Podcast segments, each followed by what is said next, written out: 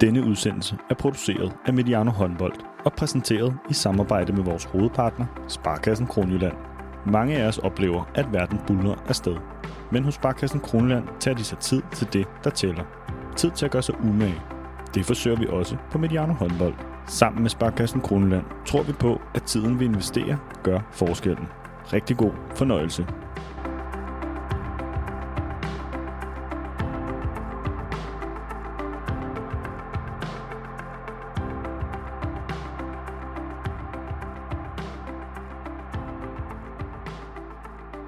Velkommen til Mediano Håndbold og vores månedlige serie, som vi kalder International Håndbold med Rasmus Bøjsen. Hej Rasmus. Hej Thomas. Du sidder i en meget, meget flot trøje, som vi lægger, som vi lægger billedet op af i dag. I dag skal det også handle lidt om den franske liga, kan vi allerede nu sige. Men tak fordi, at vi igen i den her måned må komme forbi og besøge dig. Vi har jo egentlig optaget hele to optagter til sæsonen, kunne man sige. Og det var vel egentlig bare fordi, vi glæder os. Har vi nogenlunde fået indfriet de her store forventninger indtil videre? Ja, nu er det jo tidligt på sæsonen, men jeg synes da i hvert fald, at der er et par ligaer, der er øh, smæk for skillingen i. Øh, de kommer vi nok tilbage til, så jeg, øh, jeg er i hvert fald i fuld håndboldmode lige nu. Ja, det er, øh, og efteråret kommer, og så sker, der en, så sker der en masse godt, blandt andet en masse god håndbold. I vores sidste udsendelse, der havde vi primært øh, fokus på optakten på den tyske Bundesliga. Og det viser jo at være en meget god prioritering, bruge nogle af de ligaer, som jeg tror, du refererer til. Øh, og det er også en liga, vi skal omkring i dag. Men vi skal også i dag omkring for alvor nogle af de andre europæiske ligaer i den her udsendelse. Særligt den franske, som vi sidst næsten bevidst, men lidt skamligt kom udenom. Og så har du faktisk for nylig været i Frankrig. Det skal vi høre meget mere om. Men Rasmus, ligesom vi plejer, så vil jeg bede dig om at lige se tilbage lidt på den sidste måned, eller seneste måned. Hvad har været sådan en, en, en af de store håndboldoplevelser for dig i ja, den forgangne måned? Jamen, jeg synes jo, der, jeg, jeg kiggede sådan lige lidt igennem, hvad det var, der var sket den seneste måned. Jeg synes nok, det, det er sådan helt voldsomt, øh, hvor meget gang ind der har været, hvor mange vilde kampe og så videre. Så jeg er sådan gået lidt ud over den, og så her øh, for nylig mødte FC Porto øh, Benfica øh, i den øh, portugisiske liga topkamp der. Øh, og der synes jeg, der var et fantastisk øjeblik efter kampen. Øh, FC Porto, og i det hele taget den portugisiske liga med FC Porto mod øh, Benfica, jamen det er jo et vildt opgør. Øh, og der er det, dernede er det altså virkelig noget, der betyder noget. Øh, og øh, de vil helst ikke have alt for meget med hinanden at gøre. Men lige præcis her, der er øh, Cap de Ville, som er en portugisisk øh, øh, målvogter for, for Benfica. Han spillede som med Quintanas navn på ryggen, og har tidligere gjort det også. Og det, Quintana er jo som dem, der det, der ikke ved det, døde jo på tragisk vis. Øh, men så efter kampen også, så øh, brugte han lige lidt øh, ekstra tid på at spille øh, håndbold med Quintanas børn øh, til stor jubel selvfølgelig i, i hallen, og, og det synes jeg bare er fantastisk. Det viser også bare, det håndbold, det er, det er jo meget mere end, end sport, det er også øh, følelser og, og alle de her ting. Så det synes jeg var et fantastisk højdepunkt på en eller anden måde, og, og er ham der, og det er noget, de er rigtig gode til dernede også. Så øh, ja, det var meget rørende. Øh, men ellers... Øh, kan man jo sige, for egen øh, Annedam, så øh, har vi jo forlænget med Christoffer Bunde. Øh, nu går European League snart i gang, så tænker jeg, så går jeg godt lige hen med her til 2027. Det synes vi er jo også er helt fantastisk. Øh, en, en målmand, som øh, i hvert fald har haft en, en hel del øh, bud øh, fra, fra udlandet, at vi kan holde på ham i Skjern håndbold. Det, øh, det har også været et højdepunkt for mig. Men bare lige uden at du skal afsløre alt for meget, men når du siger mange bud fra udlandet, er vi også et sted, hvor altså, det stadig er for en målmand som ham, det er attraktivt at være i den danske liga? Ja, så tror jeg da også, øh, uden at sige for meget bundet, men tryghed og så videre, han er jo stadig også meget ung, og, og jeg tror da også, vi gør nogle ting øh, rigtigt i Skjern håndbold. Øh, han spiller jo med i Europa og har haft en fantastisk udvikling, synes jeg, de seneste par sæsoner. Øhm, og det tror jeg da, han regner med, at han skal fortsætte med. Øhm, og så den danske liga er jo bare rigtig, rigtig god og bliver bedre og bedre. Øhm, og selvom, øh, ja, som sagt, der har været en del øh, øh, bud fra, fra udenlandske topklubber, jamen så, hvis han kan fortsætte den udvikling, så, øh, så tror jeg også nok, han skal komme afsted, når, det, når tid er. Øhm, så jo, men, og vi har jo bare, altså, vi har bare så mange gode målvogtere i, i, fra Danmark lige nu, så det er også i høj kurs. Øh, de europæiske topklubber kan jo godt se, at, at de danske målvogtere, når de kommer øh, til de store klubber, så præsterer de. Øh, det kommer vi nok også tilbage til, kunne jeg forestille mig. Det gør vi, og vi kommer også til at tale om danskere, der spiller i udlandet. Lad mig bare bringe Mads Kjeldgaards navn op allerede her. Ham skal vi tale om lige om lidt. Men i det her program, der vil vi zoome ind på ja, nogle af de væsentligste historier fra den internationale håndbold. Vi starter lidt med Champions League, og derefter skal vi så til, til Frankrig og komme lidt mere i dybden der. Så skal vi naturligvis også til Bundesligaen og tale om blandt andet Melsungen og Kiel. Og vi har også med os i dag et kritisk spørgsmål fra en af vores lyttere. Så skal vi til Sverige, og under Sverige, der tager vi månedens top 5, som handler om hårde hunde i håndbolden. Så skal vi lige tale om Norge, og måske skal vi lige tjekke ind og se, hvordan det går Sonny Larsen i Bergen. Og så runder vi øh, til sidst også af med en række internationale nyheder. Vi optager det her en mandag aften, og når du hører det her, kære lytter, så kan der sikkert være sket en hel masse i den internationale håndbold. Det må du, det må du leve med, men det her er sådan et øjebliksbillede, hvor vi tager lidt status. Og alt det her, det kan der så gøre på grund af Sparkassen Kronland. De har ifølge en nylig voksmetermåling de dygtigste rådgiver her i landet. Så tænk på dem, hvis du overvejer at skifte pengeinstitut eller står over for en stor økonomisk beslutning. Rasmus, faste lyttere af de her udsendelser, for dem der vil det ikke være nogen overraskelse, at vi måske ikke er super glade for det nuværende Champions League-format, altså det her med de to puljer af otte hold, og også med mange hold, øh, mange kampe mellem de samme hold. Og så lige pludselig så bliver det jo så meget spændende med 8. dels og kvartfinaler i foråret, hvor vi plejer at gå ganske bananas, og hvor det plejer at, ja, at være en fornøjelse at kigge på. Men Rasmus, hvis jeg nu skulle spørge dig her, gruppe A, gruppe B Champions League, har det egentlig ikke været okay fint indtil videre? Jo, men jeg vil gerne prøve at være positiv så at sige, at jeg synes, at der har, været, der har været nogle rigtig fine kampe. Øh, jeg, jeg mangler jo stadig lidt den der nerve, men jo, der har været fint spil. Jeg synes egentlig, i forhold til hvor tidligt vi er på sæsonen, så har, har, har der været et flot niveau. Øh, jeg mangler stadig de der helt vilde afslutninger. Der har ikke været så mange tætte, dramatiske kampe endnu. Det kan vi jo meget godt lide. Øh, og og, og det mangler jeg stadig lidt nu, og der har heller ikke været, selvom der har været optræk til det, så har der heller ikke været de der kæmpe store overraskelser endnu. Øh, det tror jeg nu nok egentlig skal komme, også fordi, at øh, jo længere hen vi kommer, øh, jo mindre vigtige bliver kampene i, i gruppespillet, kan man sige på en eller anden måde, så, så finder, finder holdene ligesom deres sted, og så, øh, så tror jeg også, der kommer lidt flere, øh, lidt flere overraskelser. Øh, men niveauet har egentlig været fint, og der har været nogle spændende nye spillere sådan på vej frem, øh, så, så overordnet, jo, det har da været helt fint. Tak for din positivitet. øh, hvis vi lige kigger ned i bunden, altså Pellister og, og Sjælge i hver sin, øh, i, i hver sin gruppe, ligner de sådan øh, klare bundhold? Jeg vil i hvert fald sige Pellister, ja. Uh, nu leverer de godt nok uh, en fin uh, indsats på hjemmebane mod Kiel, og man kan sige, at deres hjemmebane er stærk, uh, og der vil de også måske kunne, kunne drille lidt hold, og, og drillede også Kiel. Uh, men altså, niveauet har været skidt nu. Også i Aalborg var de jo... Ja, det var faktisk tæt på at være, være lidt ærgerligt for, for Champions League-produktet. Altså, uh, det er jo bare sådan, det er. De har ikke øh, et, øh, et særligt godt hold øh, i år, synes jeg ikke, og de tabte jo også i den hjemlige liga mod øh, Vardar relativt klart. Øh, så øh, jeg tror, at, at de vil få meget, meget svært. De, de skal nok få et par point, øh, men jeg tror, de vil få meget svært ved at være i nærheden af, af top 6.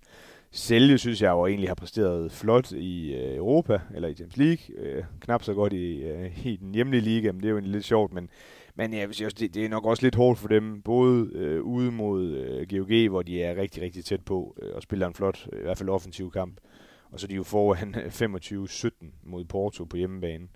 Og så smider de det hele væk med et ut, Porto skifter øh, øh, formation, og så smider de bare det hele væk. Og det tror jeg, det er sådan mentalt er lidt svært, men jeg synes ikke, at, at de er så langt fra de andre hold. Altså jeg tror på, på, på dagen vil de godt, øh, eller det, det har de allerede vist nu, men der tror jeg også, de, der kommer nogle point. Øh, og der er jo egentlig mange hold, hvor jeg tror på dagen, de vil kunne, kunne gøre sig øh, mod dem i, i den pulje, altså både Porto, Montpellier og Plok, som også er startet rigtig skidt Plok. Øh, der vil de godt kunne være med, øh, men de kommer ikke til at gå videre.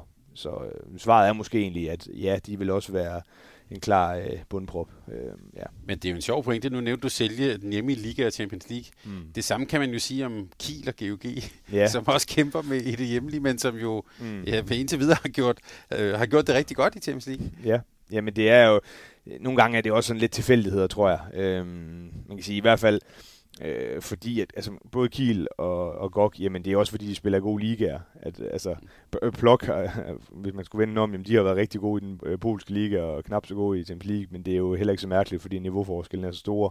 Der er lidt anderledes, når man spiller i, i, i Tyskland og i Danmark. Kiel har ikke, har ikke imponeret, de har også haft et sådan relativt nemt program indtil videre, men øh, nu begynder de svære kampe at komme, så der tror jeg, de får det svært, også i og med, de har de skader, som de har. Øh, godt er imponerende, at de kan øh, ja, smadre, vil jeg næsten sige, Vestbrem. Det, det er der ikke ret mange, der kan. Så det er, det er flot. Øh, jeg vil sige, at øh, sådan på den lange sigt, nu bliver de også ved med at have de her pointtab i, i den danske liga, og bliver nok på et eller andet tidspunkt også nødt til sådan at, at, at spore sig lidt med ind der. Øh, men de ram, de er også ramt af en hel del skader igen. Så øh, der er jo ikke nogen, der kan tage de point fra dem, hverken Kiel eller Gok, så jeg tror, det bliver vigtigt for begge hold, at de har fået en god start, for jeg tror også, der vil komme en del pointtab sådan lidt øh, længere hen i, i turneringen. Hvis vi nu vender den om, og så kigger på, øh, på, på Aalborg, og sådan historisk, det der med at ende i, øh, altså ende i, i, i toppen af grupperne mm. i Champions League, øh, hvor vigtigt vil det være ja, for Aalborg, som jo øh, også står stærkt i den danske liga? Jamen, det, det vil jo være vigtigt. Altså, man kan sige, at den der top 2, den er jo historisk øh, oftest, i hvert fald et af de hold går jo i Final Four øh, for de to grupper, øh, og man går jo direkte i en kvartfinale. Øh, og der er bare så mange gode hold med nu, så altså, øh, der vil jo også være øh, eksempelvis Magdeburg eller øh, Kielse eller så videre, de vil jo måske kunne ende nede på på en øh, femte, eller måske en, i værste tilfælde for dem en sjette plads. Og så er det jo en af de hold, man sådan, hvis man bliver nummer tre, jamen, så kan man møde dem allerede i en 8. så, så er der bare rigtig lang vej til Køln. Øhm, så så det, selvfølgelig vil det være vigtigt. Jeg tror, Aalborg får svært ved at holde det. Øhm, fordi både Paris og Kielse, synes jeg, ser stærkere ud. Nu ved jeg godt, at Aalborg vinder i Kielse, men Kielse har også en del skader, øh, og det kan selvfølgelig også godt komme til at koste dem, men øhm, øh, hatten af, hvis de, hvis de nubber den der anden plads, Aalborg. Men det er, selvfølgelig er det vigtigt. Jeg sidder også, øh, vi snakker meget der om, jamen det er ikke så vigtigt, det er pulje 8 og sådan noget, men det, det vil give en nemmere vej øh, til, øh, til Final Four, øh, hvis man bliver i top 2. Det er der ingen tvivl om. Og nu er vi meget tidligt, også i, i Champions League-sæsonen, men hvis vi lige kigger på sidste års Final Four, altså Barcelona, Kielse, Magdeburg, PSG, ja. ser du sådan nogle sådan, hvad kan vi sige, forskydninger i sådan i det? Vi har tidligere, vi talte i hvert fald indgang om, om Vestpræm også. Sådan, ja. Øh, Ja, men altså, øh, jeg vil næsten sige, at øh, jeg er måske lidt overrasket over, hvor, Bar- hvor stærk Barcelona egentlig har set ud. Altså, vinder med 12 hjemme mod Magdeburg.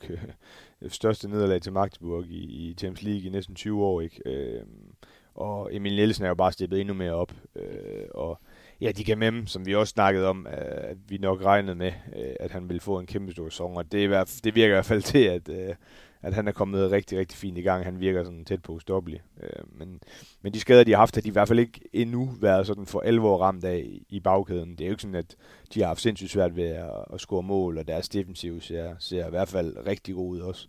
Øh, så, så der er jeg måske lidt overrasket over, at de har været så stærke. Øh, ja, så man sige, at, at Vestbrem øh, i et par kampe, der har set rigtig stærke ud, og har en kæmpe stor bredde, øh, Øh, lidt, sådan lidt i tvivl om deres målvogter er stærke nok, øh, selvom jeg jo egentlig har haft dem øh, som mit valg øh, til, øh, til at vinde det hele. Men Corrales, jeg ved ikke hvorfor, men han virker ikke på det niveau, han øh, tidligere har været. Og, øh, og Bjørskar gør det egentlig fint, men han er bare ikke top-top. Øh, så der synes jeg bare, at der er nogle af de andre hold, der står lidt, øh, lidt stærkere. Magdeburg, tror jeg, øh, det virker i hvert fald sådan, har, har fokus på, på Bundesligaen, øh, og er lidt smallere, øh, end de var sidste år, i og med, at de har nogle skader. Omar Ingi er heller ikke for alvor kommet op i, i niveau nu, det skal nok komme. Øh, men, men jeg tror ikke, at, at, at de er, det kunne godt være, at de går lidt længere ned i forhold til nogle af de andre. Og så ved vi bare i foråret, jamen, der, der er selvfølgelig også en slutrunde, der kan vende op og ned i forhold til skader på rigtig mange ting. Men, men der tror jeg nok, at de skal, øh, de skal all in på Champions League. Men lige nu kan de godt vente lidt med den del, og så sørge for at holde sig til i Bundesligaen. Øh, Kjelse synes jeg er svær at vurdere nu.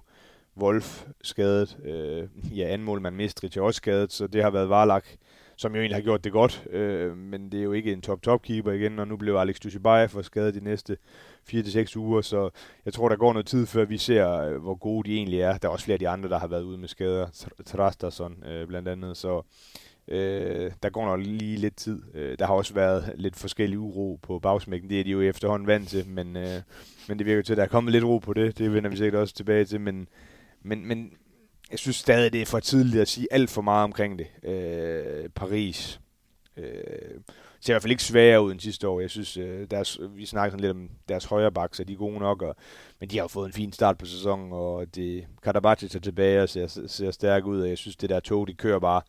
Øh, så det er lidt tidligt nu, men jeg synes i hvert fald, at øh, mange af de hold, som vi regner med, jamen, øh, det er i hvert fald svært at, at se andre, sådan, for, fordi vi har også snakket om, jamen hvad med Siget, øh, som, jo, som jo slog Aalborg stort, øh, hvad, hvad med Kolstad, øh, kan de gå helt op, der, der øh, Montpellier måske, altså, men der synes jeg alligevel, de der 4-5 hold, stadig 6 hold, stadig er lige vel et stykke foran den der subtop, der kommer efter.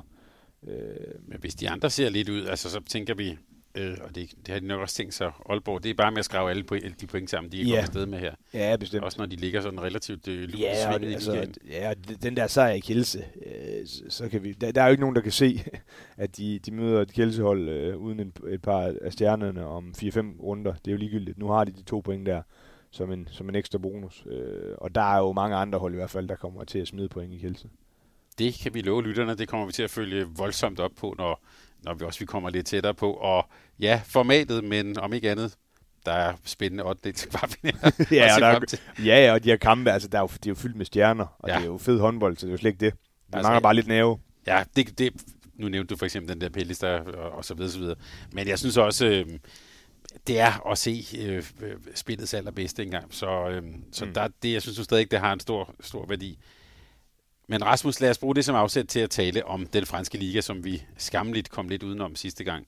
Den er nu også kommet øh, øh, godt i gang, og også med en række sådan markante danske profiler på, hold, øh, på holdene.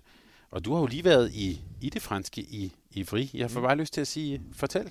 Hvad lavede du dernede? Ja, men øh, min gode ven Jesper Dahl, han øh, spiller i Ivry, øh, og jeg har ikke rigtig øh, sidste sæson spiller han der jo også, og der fik jeg ikke lige tid til at besøge ham, og så skulle det være nu, så, så mig og mine rigtig gode venner Christian tog, tog derned fra sådan øh, torsdag aften til søndag formiddag. Øh, de spillede Ivry øh, om fredagen øh, mod San Rafael på hjemmebane, øh, så det skulle vi selvfølgelig ind og se. Det er faktisk sådan, jeg har været i Ivry tidligere. Øh, Morten Vium, øh, som også er en af mine gode venner, øh, skulle til prøvetræning dernede for efterhånden en hel del år siden, og jeg spillede sammen med ham i, i Esbjerg, og jeg var korsbåndsskadet, og så spurgte han, "Skal- du ikke lige med dernede en tre dage, og, øh, og se, hvad det er for noget? Øh, Jamen, det skulle jeg da. Så jeg havde faktisk været dernede, øh, der så jeg så ikke nogen kampe, men, øh, men det var sjovt lige at komme tilbage igen. Øh, jamen, det er jo en speciel klub på en eller anden måde i Ivry, fordi det er jo sådan en rigtig traditionsklub, der Jamen er det, jeg kan ikke huske, om det er syv mesterskaber, de har vundet øh, i, i Frankrig, og har udviklet rigtig mange spillere. Ligger jo sådan lige i udkanten af, af Paris. Øhm,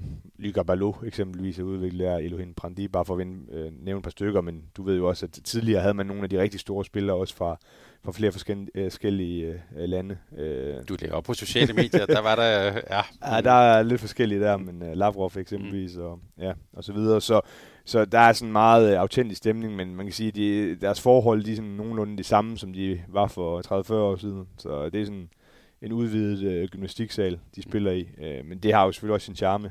Det er meget sjovt det der med, når man, nu har jeg jo selv spillet i mange år, men er kommet ud på den, på den anden side, kan man sige, og sidder også selv med nogle af de her ting i forhold til i skærn håndbold med hele produktet og kampdagen og, og alle de her ting øh, med at sørge for, at, at det bliver så godt som overhovedet muligt i forhold til at tiltrække nye partnere og tiltrække øh, en masse øh, fans øh, og tilhængere i, i hallen. Og der gør vi i hvert fald øh, tingene på, på en anden måde, end de lige gør i Vri, men jeg ved også, der, der er mange øh, steder i Frankrig, hvor de øh, virkelig er dygtige til en del. Øh, Naren er vel sagtens de bedste i, i håndboldverdenen til at bygge sådan en, en kampdag op øh, og, og gøre en stor del ud af det. Øh, I Ivry er det sådan lidt anderledes. Øh, øh, der var ikke så mange tilskuere. De har heller ikke de faciliteter til det. Deres VIP-faciliteter øh, ligger øh, ikke i selve hallen, men man skal gå et godt stykke for at komme til det og sådan noget. Så Øh, det var rigtig hyggeligt, og øh, man kan også lære meget af den måde, de ligesom øh, gør i forhold til musik. Og sådan. Jeg er jo ikke øh, den store tilhænger af høj musik. Det er, det er der heller ikke rigtig, når de spiller kamp. Der er lidt øh, til opvarmning selvfølgelig, lidt i pausen, men ellers øh, bliver det styret med hård hånd, og det er jo sådan øh, meget typisk i forhold til, til Frankrig af en speaker, og så sådan et lille fint orkester med øh, et par trompeter og nogle trommer, og så kører det ellers bare, og så laver folk stemning. Øh, Ja, de har meget det der med, at speakeren sådan i gang sætter ro. Lige nøjagtigt, og, ja. øh, Jeg synes egentlig, det er meget autentisk, og det giver, en, det giver i hvert fald en anden stemning. Altså, det dør ikke i et eller andet øh, teknomusik, som vi har så mange andre steder, men øh, det er jo selvfølgelig også en smagsag. Men øh, ja, selve håndboldspillet, det var måske ikke den helt store oplevelse. Nu kan jeg jo godt lide godt forsvar. Jeg tror, det endte øh, 39-37 til San Rafael, så... Øh, men, øh, men det er meget sjovt at se, hvor stor forskel der egentlig er i forhold til spillet, øh, taktikken, øh, systemerne. Meget mere individuelt spil, meget mere fart over feltet, meget mere øh, ukontrolleret, vil jeg næsten kalde det. Øh, også lidt øh, nogle atypiske forsvarstanker nogle gange, synes jeg. Øh, men jeg, synes, jeg kan altid meget godt lide at, at komme til nogle andre lande og se det. Nu var det første gang, jeg faktisk så en øh, ligekamp i, i Frankrig, men har selv spillet der i både Paris og Dunkirk og i Montpellier. Øh, så jeg, jeg synes, der er jo en, der er ret stor forskel på, hvor man lige er i Frankrig i forhold til, hvordan, man banker sådan et event op. Øh, virker det til i hvert fald. Så, men øh, alt i alt en, en rigtig god tur. Altså, jeg kan da sagtens anbefale, at man lige øh, tager sådan en tur til, til Paris der, øh, ser en kamp ude i Ivry, øh, og så måske igen inde i Paris lidt senere. Øh. Og, og, og Jesper, det, hvordan, hvordan, øh, ja, det er hans nummer to sæson, så vidt mm. jeg husker ikke. Hvordan, hvordan går det med ham? Jo, men øh, jamen, jeg tror egentlig, han er glad, fordi han spiller rigtig meget. Det plejer at være sådan en indikator på, om, om det går godt. og, øh, og han har en stor rolle. Øh, de er jo sådan kommet lidt øh, vanskeligt fra start. De har egentlig været meget, meget tæt på i flere kampe. Tabte jo i, i Chambéry, øh, hvor de scorer på strafkast, eller ikke strafkast, øh, hvad hedder, direkte frikast efter tid eksempelvis. Den gør jo ondt. Og var også tæt på her for nylig i... Øh, jeg mener, det var i Limoges, øh, hvor de var tæt på. Så de, de har egentlig været tæt på og har en stor rolle i øh, en fransk ligaklub, hvor man møder nogle af de bedste spillere i verden, og det er jo også fedt. Øh, de har fået ny træner i Dinar, også, og han har i hvert fald bibeholdt sin, sin store rolle, så jeg tror, han er glad.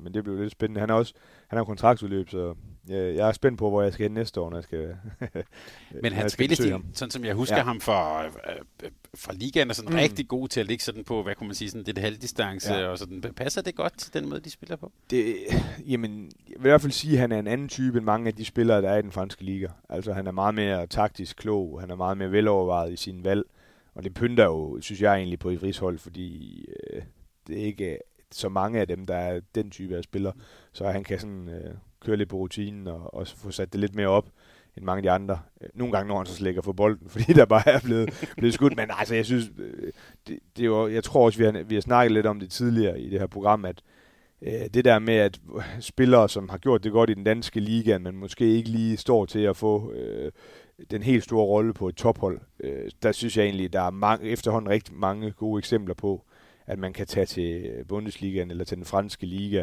øh, på måske et lidt mindre godt hold, men øh, der er jo en stor økonomi i de ligaer, øh, og der er en fed håndboldkultur med en masse folk i hallerne, og ja, og man kan møde nogle øh, top-top-spillere i, i verden. Og hvis man så gør det godt der, øh, jeg tror altid, jeg plejer at bruge det eksempel med Jakob Mikkelsen, som tager til Istre øh, i, i bunden, øh, oprykker øh, på daværende tidspunkt til den franske liga, og spiller rigtig, rigtig godt, og så lige pludselig ender han i Porto, nu spiller han Champions League. Så altså, det går hurtigt håndbold. Der, der, så, så det der med også nogle gange at ture og tage ud, fordi man kan jo altid komme hjem igen, det, det tror jeg egentlig, at det virker som om, at øh, mange spillere er blevet bedre til den del, og at også de talenter, der kommer op nu her, de, de er ikke så bange for at tage en chance og komme ud og prøve nogle ting. Øh, det synes jeg egentlig er en fed udvikling.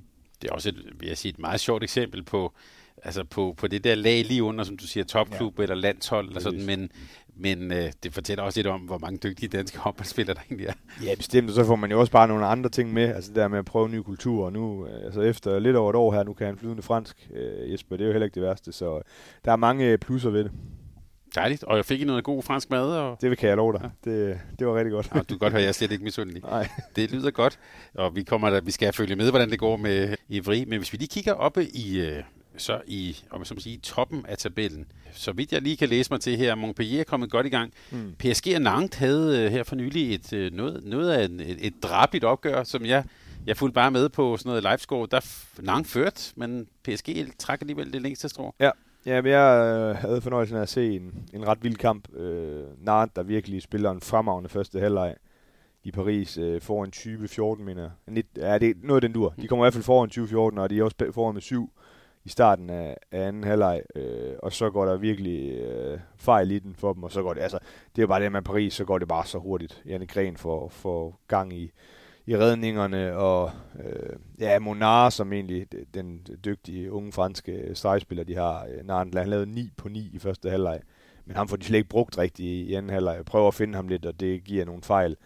Øh, og så er der jo bare, der er også nogle vilde situationer til sidst. Der er øh, Nart, der er på vej i, der er det helt lige, og de er på vej i en, i en kontra med fem minutter igen. Øh, og dommerne overser så, at øh, Balaguer han øh, kommer til at spænde ben for Cavalcanti, tror jeg, som er på, altså har han modtaget den bold, så går han måske over og score, og det er også de der små marginaler i kampen. Men jeg tror virkelig, det er en kamp, de vil lave sig over Nart, øh, at de ikke øh, fik lukket øh, og fik spillet måske lidt mere taktisk klog. Det er også det, vi, vi var lidt inde på før, der med, at der er, jeg synes, der er nogle af de franske hold, der mangler lidt øh, forståelse af, hvordan overledes man skal spille i løbet af kampen. Øh, der er det sådan meget øh, i et tempo hele vejen igennem, og så er det alt eller intet. Og når man er foran med syv, øh, så kunne man måske sørge for ikke at smide det forspring væk på 10 minutter. Øh, og de kommer jo faktisk foran igen, så, øh, og så, så gør de lidt det samme igen. Øh, så det, det, tror jeg, de kommer til at æve sig over også. De smider også point hjem mod Limoges, så det, det var lige sådan tre øh, point, der røg der. Øh, og det kan jo sagtens blive skæbensvanger. Øh, fordi de har store ambitioner, Nart, og øh, synes også, de har et godt hold. Øh, efterhånden også et bredt hold, og de har jo sat sig sådan også lidt på ungdom, har en god ungdomsafdeling, og mange af de der spillere begynder også at have en alder, altså Mon, øh, Monar, men også øh, Brie og sådan noget, de der øh, min, de begynder at have den alder, hvor de skal til at toppræstere. Øh, men det bliver, altså, allerede nu er det jo selvfølgelig bare svært, øh, når man smider tre point. Der er det sådan lidt anderledes i den franske liga. Øh, der er der ikke så mange øh, dumme pointtab, fordi altså, Paris går nogenlunde igennem. Der var, altså, det bliver lidt spændende at se med Toulouse. De plejer, de har også fået en god start, og de er jo, de er jo ret gode hjemme og slog, øh, slog holdene, alle tre hold øh, sidste år øh, på hjemmebane. Så øh, der, man skal ikke øh, smide ret mange point før, så man bare sat i den der top 2, øh, som jo går i Champions League. Og også, vi har også Montpellier øh, i, øh, i toppen. Mm. De ser også stærke ud, eller hvad? Ja, det synes jeg jo egentlig. Er, de har jo også skiftet en hel del rundt øh, og har fået sådan en helt ny venstreback med, med Hisham og med, og med Monte, øh, og, som to sjove spillere, som virker, altså især Hisham tror jeg rigtig meget på. Øh, så er de så røget ind i lidt skade også. Øh, Diego Simone var, var skadet i starten af sæsonen, øh, og nu er det så Star Skube, der er skadet, og Simone lidt tilbage, så sådan, det er så heller ikke rigtig noget nyt for Montpellier. Jeg ved ikke, de har bare mange skader, men øh, de mangler også at møde de der sådan helt store øh, hold øh, endnu. Øh, så der er, der er mange opgør nu, men jeg synes, altså, de er jo en af dem, vi skal regne med, det er der ingen tvivl om. Og så hæfter jeg mig jo lidt ved, at øh, Nim, som jeg har skiftet træner, er, Vranjes øh, er stoppet der og er taget til Flensborg som sportschef, og så er det øh, Jan Balmoshir, som er tilbage, øh, sådan en lidt en Nim-legende. Øh, de ser også, øh, de ser også gode ud, øh, har en god hjemmebane, og var jo også en af de der hold, der for år tilbage var oppe og snuse omkring de der top 4 stykker. Øh, og det kunne de også sagtens øh, komme igen. Så, så dem, jeg synes også, de har et spændende hold. Er det for tidligt at sige noget om, hvad kan man sige, et, jævnbyrdigheden, men måske også øh, sådan lidt de der indbyrdes øh, styrkeforhold?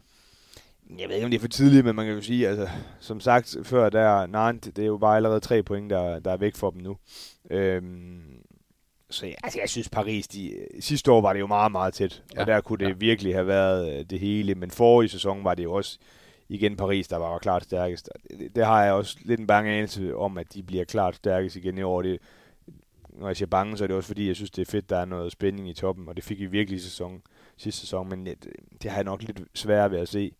Øh, og så synes jeg, vi skal sige noget, at øh, der, det virker til, at der er blevet endnu større forskel på sådan top og sådan sub, subtop. Altså der er, der er de der tre hold, som jeg tror er klart bedst, og så er der tre, to-tre hold mere, som, som kan noget sådan Øh, nu Chambéry plejer også at være med deroppe, men de har simpelthen et utal af skader, så dem tror jeg ikke så meget på i den her sæson. Men, men der, der er bare langt ned til de andre, synes jeg. Øh, I hvert fald, man kan sige, det jeg var inde og se med Ivry og San Rafael, der, der er i hvert fald et stykke op til, til de andre hold, det er der ingen tvivl om. Og med en Karabatic tilbage, det, det der med at lige slå bolden i jorden og spille lidt med hovedet. Øh. Ja, og The Last Dance, altså det er jo også, øh, det vil være lidt smukt for ham at, at slutte af med, både et mesterskab. Jeg tror selvfølgelig, at han håber lidt på Champions League. Den der, hvis han kunne, kunne krydse den af også øh, med, med Paris, så han har vundet med fire hold. Og så er der selvfølgelig også et OL, hvor man ser, om han er dygtig nok til at komme med der. Men, men det er i hvert fald spændende at følge med i den her sæson, hvad han kan gøre i sin sidste sæson. Og vi, øh, det kan vi tease for resten af sæsonen. Ja. Vi laver en kæmpe go-to-udsendelse, når, når, når han stopper Nikola Karabatic. Godt, vi, øh, vi efterlader lidt, lidt, lidt Franke der med misundelse i stemmen fra, øhm, fra Paris og Ivry. Og så tager, vi til, så tager vi til Tyskland. Fordi den sidste udsendelse, der varmede vi jo godt op til den tyske Bundesliga, og jeg vil for egen regning sige, at den har bestemt ikke øh, skuffet. Og Rasmus, jeg var så glad for, at vi fik talt om Melsungen, inden sæsonen begyndte. For det er da gået rigtig godt for dem, Næsten da, eller hvad? ja. Ej, men jeg tror, hvis, øh, hvis du har spurgt min sæson, og så herhenne i syv runder henne, så tror jeg, de er rigtig, rigtig, rigtig godt tilfreds. De har jo virkelig lavet nogle store resultater, men det er klart, det er jo sådan lige øh, et lille arbejde, der bare i forhold til, at, øh, at de taber i Bergischer.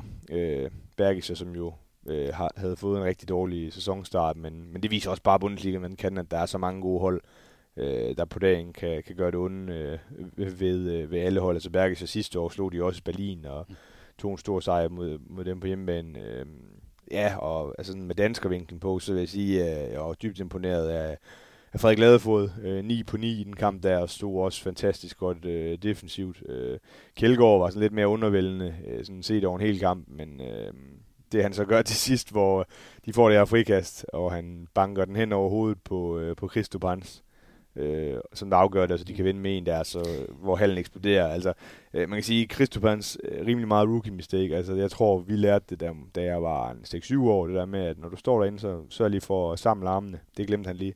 Øh, det kan være, det er vant, han er vant til, at der ikke er nogen, der kan skyde helt derop, men, øh, men, men det er også noget, Kjeldgaard har gjort før. Jeg husker der også en, en BSH-kamp øh, mod Fredericia, hvor han også gjorde det, og sådan, så, så han er dygtig til det, men, øh, men i hvert fald for lige sådan at vende tilbage til Melsungen, på trods af, af det her nederlag, også på trods af, at de havde en hel lille problemer i pokalen øh, i Dessau, hvor de var bedre med 6, men så endte med, med at vinde til sidst. Så, så synes jeg i hvert fald, der er, der er klar forbedring. Øh, Christopans har været en god øh, signing, og det viste sig jo i Paris i sidste sæson, at det fungerede rigtig godt med ham og en, en lille hurtig playmaker i, i, i Steins, som jo tidligere har været i Toulouse. Den nye playmaker, han spiller sammen med Christopans, han har også været tidligere i Toulouse, Balenciaga, som er kommet til og har givet dem øh, Øh, meget mere fart, og jeg synes egentlig også, det viser det der med, Melsung har haft et rigtig godt hold på papiret tidligere, men har spillet, øh, hvis jeg må sige det, lidt gammeldags, lidt mere tungt. Nu har de sådan meget mere øh, øh, tempoveksel i spillet, og, og det, det passer rigtig godt. Øh, har også overrasket mig en del ved at sige, at øh, Elvøren øh, Jonsson, som jo har spillet i den danske liga i Skjern, at han øh, har gjort det så godt offensivt. Det synes han har vist sig som en rigtig god øh, defensiv spiller i mange år, også i den her kontrafase, særligt i anden bølgen, har han, har han været stærk, men han har også gået ind øh, offensivt og, og præsteret godt, og, og det passer ham godt med den her lille hurtige playmaker, der kan sætte ham op, frem for at han har sådan, skulle spille lidt mere tungere, øh, mere individuelt spil. Så jeg synes i hvert fald, at øh, der, er, der er gode tegn i, i Melsungen.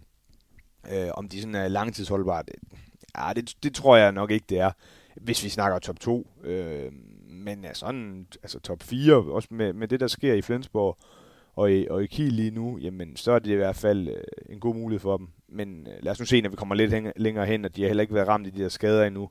Øh, og jeg tror egentlig også, at øh, det issue med, at de møder øh, nogle, øh, nogle hold, der er sådan, øh, de, de der store hold, det passer egentlig godt til dem. Men når de begynder at møde nogle hold med nogle lidt mere hurtige spillere, øh, så ved jeg godt, at Kiel eksempelvis, som de vandt i Kiel, og det var jo sådan virkelig den der store skalp, de har også nogle hurtige spillere, det er slet ikke det, men jeg synes bare, Øh, Øh, nu er det særligt øh, Babak, øh, også øh, fra øh, Bergischer, som, som gjorde det ondt ved dem. Det der med, når de møder nogle lidt mere uortodoxe, så tror jeg godt defensivt, de kan få øh, nogle problemer, fordi de har rigtig meget fysik i defensiven. Kristopans, øh, Elvar, øh, Ørn Jonsson, men også Sipos og, og så videre. Øh, der, der, der tror jeg godt, de kan få nogle problemer mod nogle af de der, sådan lidt mere atypiske spillere, så når du, når du spiller mod øh, subtoppen og også længere nede, som Bergischer eksempelvis, så, så kan de godt blive lidt mere presset. Øh, så øh, ja, det ser bedre ud for dem, men sådan, det er stadig ret tidligt på sæsonen. Øh, og vi får jo faktisk en, en, en, et yderligere fingerpege om, når de om ikke så længe skal, skal til Berlin og ja. spille mod Fyxe. Det bliver også et, et, et, et, et relativt definerende opgør. Øh, Fyxe, som vi vender tilbage ja. til, jo stadig med maksimum point. Mm. Øhm. Ja, og der kan jeg godt se lidt uh, gift i forhold til Gisler over, fordi der, ja. uh, han har ført Redgæk, mener jeg, med, med Sibers blandt andet, men også lige Klein og sådan. De, de har jo noget fart, uh, Berlin, i deres bagkæde, så, så den synes jeg egentlig ligger ret godt til dem. Men og når vi lige tager Melsung op, så er det jo den der, øh, bare til lidt baggrund, den der lange historie om den store økonomi, ja. og aldrig rigtig slået til, og så kommer de faktisk i den her sæson, og, og kommer ja. med noget, og som vi skal tale om nu om et sekund Kiel og Flensborg. Mm. Måske er der faktisk lidt et åbent vindue for at gøre noget for Melsungen i år. Ja, det er jo, altså, det er jo en god sæson, og vi, altså, man selvfølgelig også huske, at det er jo ikke fordi, de bare har været helt på månen altid. Altså, de har været med i Europa tidligere og har gjort det godt. Øh, men det er bare i forhold til, hvor mange penge de har brugt, så må man sige, så er det ret så undervældende, det de har haft gang i. Og de seneste personer, der har det øh, også været ret ustabilt, og det der med at smide nogle, nogle dumme point. Øh, det er jo lidt et dumt point her i Bergischer, øh, men det er et svært sted at spille, men, men ja, altså... Øh, det ser i hvert fald bedre ud, det ser mere holdbart ud. Parondo virker til at få styr på tingene, øh, og de har ligesom fundet en lidt ny vej, lidt mere moderne vej. Ja, men det, men, og, og godt at have et nyt navn med op i, blandt de navne, vi altid nævner, så øhm, Bestemt. Det, det gør også noget nyt. Og et navn, vi også altid nævner, det er jo Theo Vigil, ja. som, øhm, som måske skal vi er, er lidt sådan den anden ende af skalaen, mm. altså, øh, som jo røg ud til Wetzlar i, øh, i, i den tyske pokalturnering. Øh, tre nederlag øh, allerede. Jeg havde nær sagt, ja, hvad pokker foregår der i Kiel? Ja, for jeg tror, jeg sidste gang fik sagt, at man skal aldrig afskrive Kiel i forhold til tysk mesterskab. Men jeg vil da sige, hvis du spørger mig nu, så er det godt nok ved at være tæt på. Øh, jeg synes, øh, der efterhånden har, i lang tid øh, har været øh, sådan lidt en tendens til, at deres defensiv er dårlig. Altså, jeg, jeg, jeg synes, de er jeg synes virkelig, at de er øh, udsatte defensivt øh, i midtblokken. Øh, og det så vi egentlig også sidste år. Mm. Men der kan man sige, der havde de bare Landin i nogle af kampene, øh, hjemme mod Berlin, hjemme mod Magdeburg, sådan noget, hvor han bare har de her 20 redninger, og så så, husk, så glemmer man jo også lidt det der med, hvorfor har han 20 redninger? Men det er jo faktisk fordi, at, øh, at Berlin og Magdeburg kommer til rigtig mange chancer, også åbne chancer. Så jeg synes, den der defensiv øh, mangler kontinuitet. De har selvfølgelig også haft en del skader. Nu er det først nu, Pickle er tilbage og sådan, og det, det, der synes jeg godt nok, at, øh, at det ser svagt ud. Øh, og det er jo også derfor, at, at de, de kan tabe. Og de kan, det vinder også, altså hvis vi tager den her Vestler-kamp, jamen øh, en måned for inden præcis, der lukker de fire mål ind i første halvleg. Så ved jeg godt, Mark var stod fantastisk i Bundesligaen mod Vestler. Så går der en måned, så lukker de 19 mål ind i første halvleg mod det samme hold. Øh, der må man bare sige, det er i hvert fald et tegn på ustabilitet. Og så ved jeg godt, der er jo den der med Vetsler, at nu er det syvende gang siden 16, at, at de har vundet mod Kiel. Øh, så der er jo sådan lidt en, en Kiel-kilder øh, der. Øh, men altså fire kampe i streg mod tysk modstand, hvor de har tabt, altså det er jo det er i hvert fald ikke noget, vi normalt ser i Kiel. Øh, så er der jo skader, og det vil der jo altid være. Man kan sige, det er jo uheldigt, at man har øh, mod Vetsler her senest der. Jamen, øh, Gerard er ude øh, i, det virker til at være lang tid. Øh, og så var Mach var også ude, og så er det ham her, Samir Belanger, som er kommet ind for Dunkirk, øh, som skulle stå med det lidt selv øh, her mod Harris Favre. Og sådan. Så, så de er jo, de, det giver selvfølgelig også noget usikkerhed. Det er jo klart, at hvis, hvis man øh, lige pludselig står med en mål, man, øh, man ikke rigtig kender, og, sådan, og skal, skal til at bygge noget op omkring ham, jamen, så vil det sikkert tage tid. Men, men jeg synes i hvert fald, at øh, den der defensiv, så tror jeg næsten, det er lige meget for en målvogter, de har inde, og han ikke hedder Landin, jamen så, så vil de blive udfordret i mange kampe. Øh, og det er jo lidt... Øh, det, det er ikke så godt for dem. Og med al respekt, en, en målmand for Dunkirk, øh, ja. altså, når, når vi tænker Kiel, så tænker vi aller, aller, aller øverste hylde. Mm. Det er vel ikke derfra, de rekrutterer, når de henter sådan en ind. Men det er selvfølgelig også midt i sæsonen. Ja, og... Jo, jo, altså. Bare Bellassin, der han er, en, han er en dygtig målvogter, som har fået øh, debut for det franske landshold og sådan noget. Men det er jo, ja, som du siger, det, det er bare svært midt i en sæson at, at gøre noget der. Altså målvogter, slet ikke topmålvogter, de hænger ikke på træerne. Så øh, det er jo lidt en lappeløsning, men det er heller ikke ret heldigt, at man har to øh, målvogter ude med skader. Det er heller ikke dem, der er sådan oftest er mest øh, udsatte i, i den del. Øh, men så kan man så sige, altså, de er jo gået med Magvar og, og Gerard, men, øh, som, som du, og det er så stærkt nok, men altså, der er jo også, også en, der hedder Gonzalo Pérez de Vargas, der Præcis, er på vej. Ja. Så det, er også, det har jo været lidt en lappeløsning. Det tror jeg også, de har været klar over. Øh, vi talte i vores optag lidt om det her med, at, at Kiel spiller ligesom Jisja spillede, ikke? Altså, mm. op og, og op og, og smække den afsted. Ja. Og der kunne jeg ikke lade være at tænke på, om sådan en som øh, Elias Ellefsen er skibigotør, om at, at, at, er han sådan fejlkastet? Altså, han er jo en Magdeburg-spiller, så egentlig som jeg ser ham. Ja. Jeg tror, du, altså, når du er på det der niveau, så bliver du også nødt til at have nogle forskellige spillere og, og sætte dem i spil i nogle forskellige situationer. Det er for tidligt at sige, synes jeg, i forhold til ham. Øh, men man kan i hvert fald sige, at hans, øh, øh, han afløser jo Sadabet, som ikke rigtig øh, fik så meget øh, snor. Øh, og det er jo meget samme spiltype, øh, synes jeg. Øh, så, så, så det bliver spændende at se. Øh, men jeg tror også, vi var inde på sidste gang, at øh, som I kan være ud, udtalt, at, at sproget er faktisk den største barriere i forhold til Elias lige nu. Øh, og det skal jo selvfølgelig nok komme, det er der ingen tvivl om. Så øh, øh, ja, det, det, det, det, jeg synes, det er svært at sige nu, men, men i hvert fald øh, spiller de selvfølgelig et helt andet spil, når han er inde, end når Billig er inde sammen med øh, Erik Johansson eller Valinius, som er klar igen nu her. Altså, øh, og det synes jeg egentlig, øh, det synes jeg bør være, være en fordel. Men det er klart, det, hvis man ikke formår at bruge det rigtigt, så er det selvfølgelig en ulempe. Men jeg synes egentlig, deres, der, deres offensiv øh, ser fint ud øh, langt hen ad vejen. Øh, men det er jo en anden type spil end, end mange af de andre hold, fordi det er mere med skytter. Det er det er mere den her anden bølge også ofte, der bliver virkelig presset i, og det var det, jeg tror også, det, det er også den måde, de bliver nødt til at spille den her sæson, i og med, at deres øh, defensiv ikke rigtig sidder. Og, altså, de skal prøve at gøre kampene vilde og med fuld fart over feltet, og det var egentlig også det, øh, i, i Nord Derby mod Flensborg, de havde øh, held med i starten, og så, så ligesom om de går lidt tør for kræfter, øh, og så øh, bliver de jo indhentet.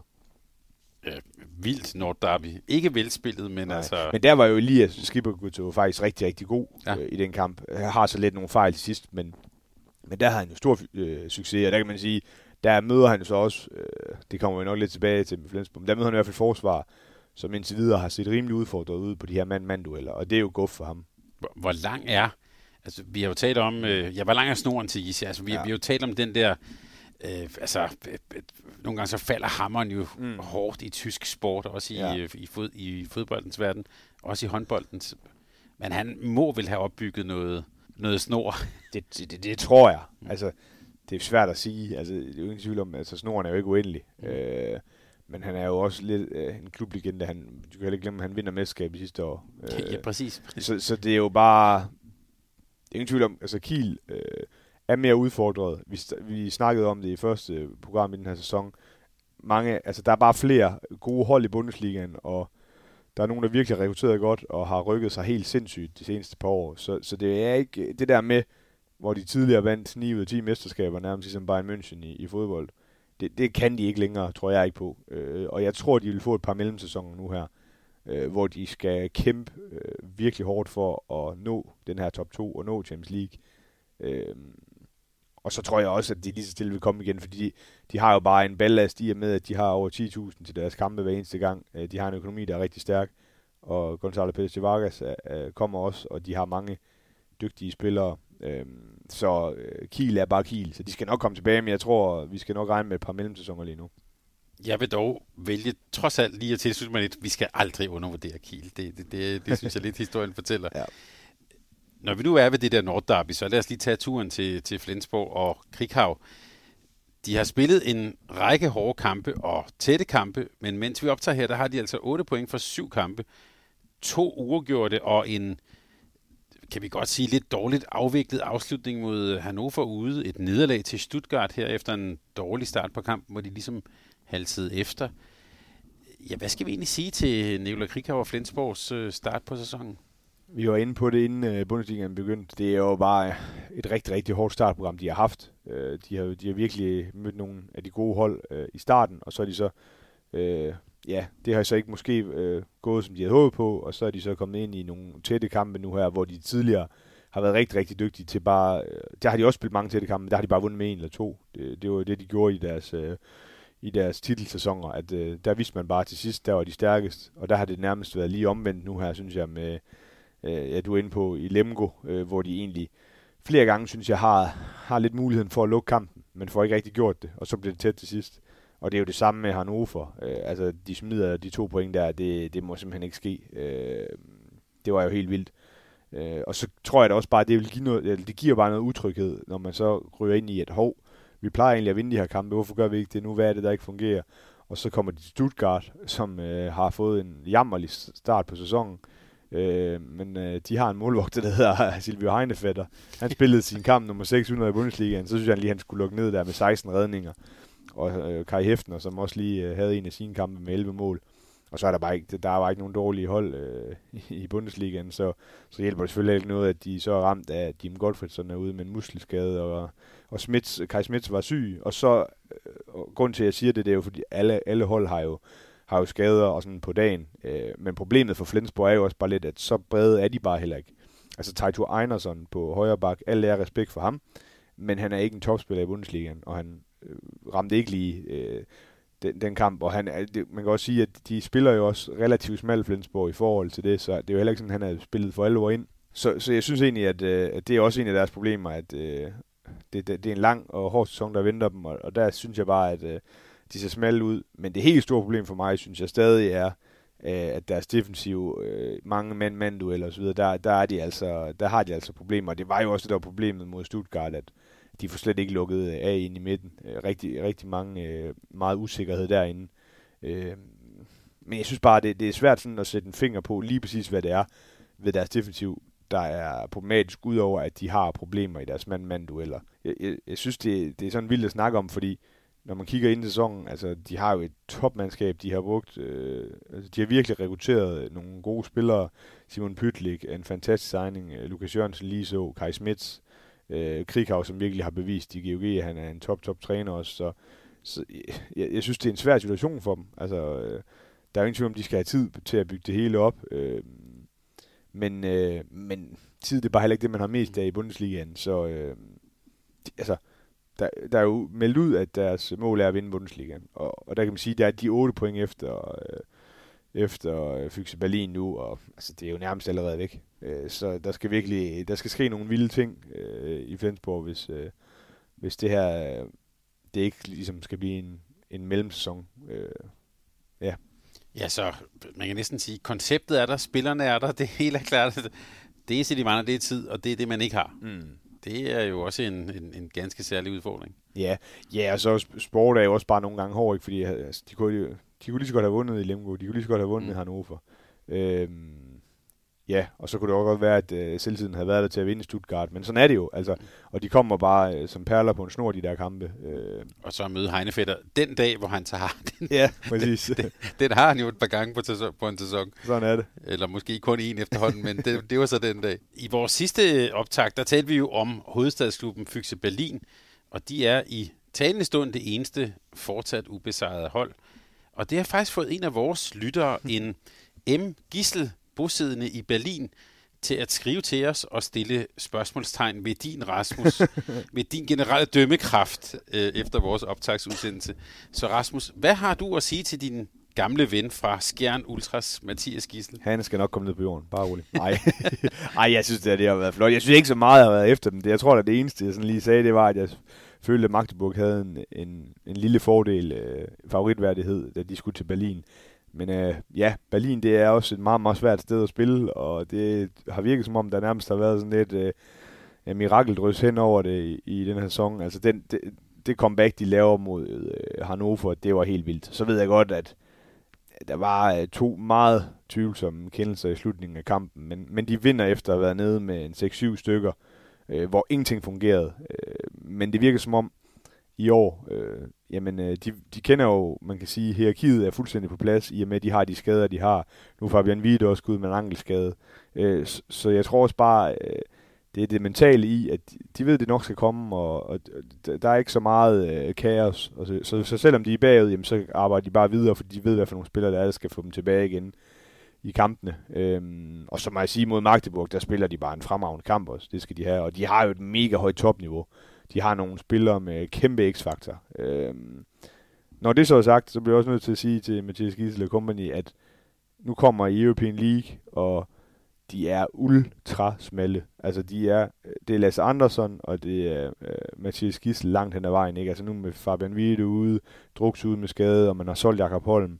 Øh, og så er der selvfølgelig nogle unge gutter, som også kommer lidt ind, og Lieklein er, er virkelig en, øh, en spændende spiller, som, øh, som virkelig er på vej frem. Men altså, jeg har virkelig svært ved at se det holde. Det er jo klart, de kan jo godt hente nogle spillere ind, øh, og det kan selvfølgelig ændre det, men hvis vi kigger på materialet lige nu, jamen så er de jo allerede ramt af det, der ikke måtte ske, at Fabian Wiede blev skadet. Øh, så, så. Ja, nej, en ankelskade, så vidt jeg kunne læse mig til. Ved vi noget ja. om, hvor, hvor alvorligt det er? Øh, ikke, det var sådan meget op og ned, øh, de der meldinger på det. Øh, men altså, det virker til, at han er tvivlsom til EM i januar. Ja. Så øh, om, jeg ved ikke, om det om der lige pludselig kan være, at man kommer ind øh, hurtigere. og man kan også sige, at der er også en druks, men, øh, men det er også en længerevarende, og det, det, det, tror jeg heller ikke på, at han lige pludselig kommer med. Så, øh, og nu kommer der også, øh, ja, nu kommer der også et øh, Superglobe og så videre. Der er virkelig øh, nogle ting og sager, øh, de skal igennem. Det kan selvfølgelig give noget økonomi i forhold til at hente nye spillere, øh, men øh, ej, jeg vil sige, jeg, jeg synes også, det er lidt ærgerligt, fordi det var måske i sæsonen, hvor de, altså man kan sige, mens start Flensborg har fået, mens start Kiel har fået, øh, jamen så er det jo nu. Altså, øh, Magdeburg har også øh, smidt tre point, altså, så de, de har lige pludselig en edge, men, men den tror jeg bare ryger ret hurtigt, øh, når de for alvor kommer ind i øh, Europa og mange kampe på meget kort tid. For der er Bundesligaen bare så vildt, altså vildt god, at, øh, at der tror jeg, det bliver svært. Så det kunne godt være, at faktisk, hvis man sad nu og var øh, ja, i ledelsen i, i Fyxe Berlin og hed øh, øh, kredsmar med mere, at så skal man måske øh, tage nogle virkelig hårde beslutninger om, hvor er det, vi, øh, hvor er det, vi satser, og måske mm. sige European League, det bliver ikke i år. Eller? Ja, men de skal jo alligevel uh, tage rejsen. Altså, jeg tror ikke, de kommer til at stille med anden hold. Det kunne jeg ikke forestille mig. Så Nej. det er jo det er lige så meget, altså kamp med én ting, men det er lige så meget de der rejsedage, der er ultra hårde, altså. Uh, og dem har de jo i forvejen en masse af i Bundesligaen, så kommer det oveni. Uh, men jo, altså helt sikkert, hvis de kan det der, uh, og de har jo en, uh, en af uh, Europas bedste ungdomsafdelinger, så det er jo, der er jo også selvfølgelig nogle spillere at vælge af med, og de har det her Potsdam, som mm. reelt set nærmest er deres anden hold, ikke, hvor man måske kunne, kunne trække nogle spillere ind. Øh, så jeg er lidt spændt på, hvad de gør der. Øh, jeg tror måske på en eller anden måde, de sidder og venter på, øh, at den rigtige mulighed, mulighed kommer øh, i en af klubberne, hvor der er en spiller, der har det niveau, de skal bruge, der lige pludselig er til overs. Øh. Så må Bob Hanning tage den spraglede skjole, øh, skjorte på og komme ud i Europa og finde, og finde noget. Fordi det vi jo også taler om, det var jo, at, øh, at de så på det tidspunkt, da vi lavede optag, lidt skrøbeligt ud med højrehåndede bagspillere. Mm.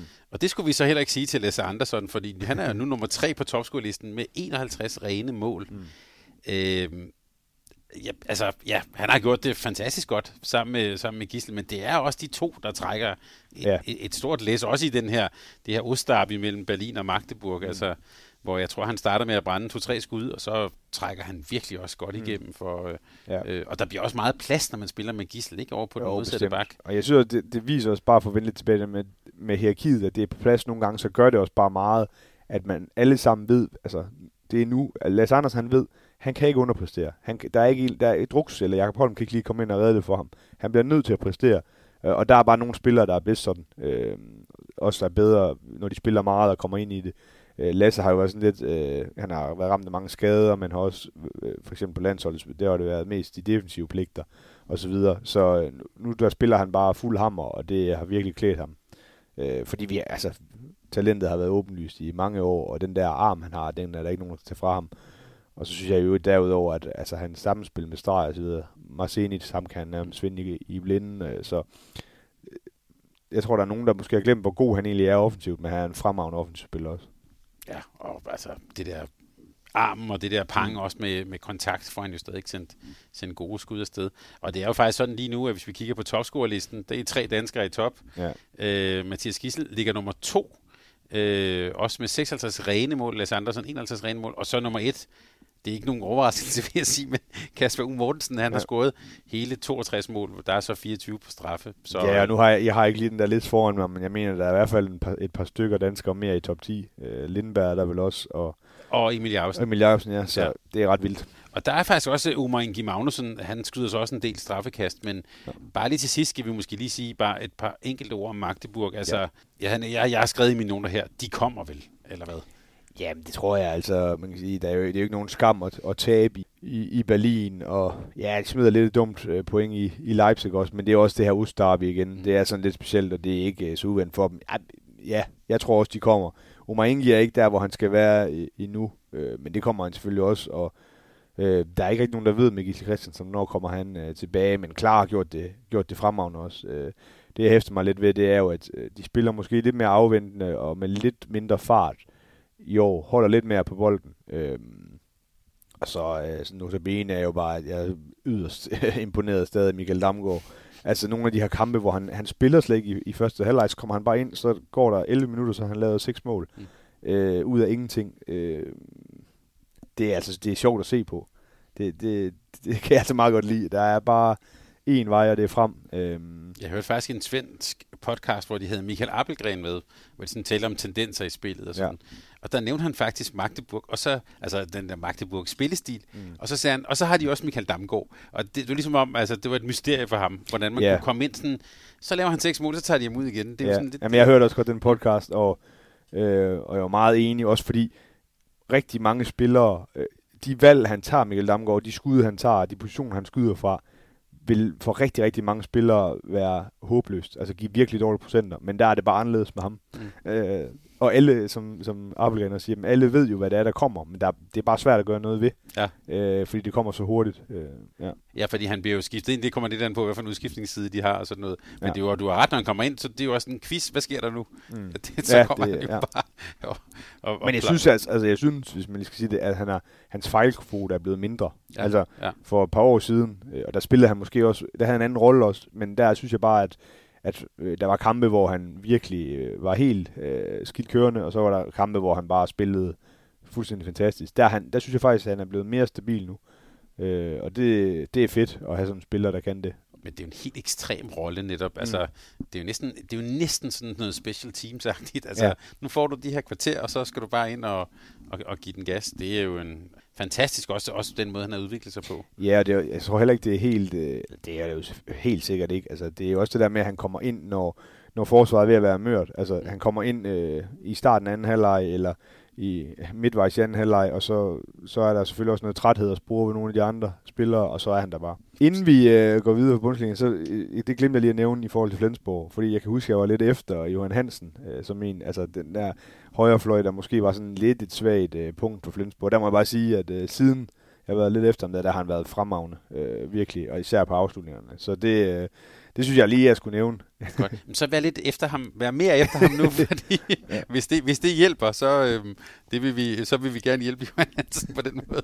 I vores øh, kære broderland Sverige, der er sæsonen også kommet i gang i en liga, hvor det vil være min vurdering, at cirka 12 hold de kan komme i slutspil, og 10 hold kan måske næsten rykke ned. Rasmus, det ser ret jævnbyrdigt ud over i Sverige.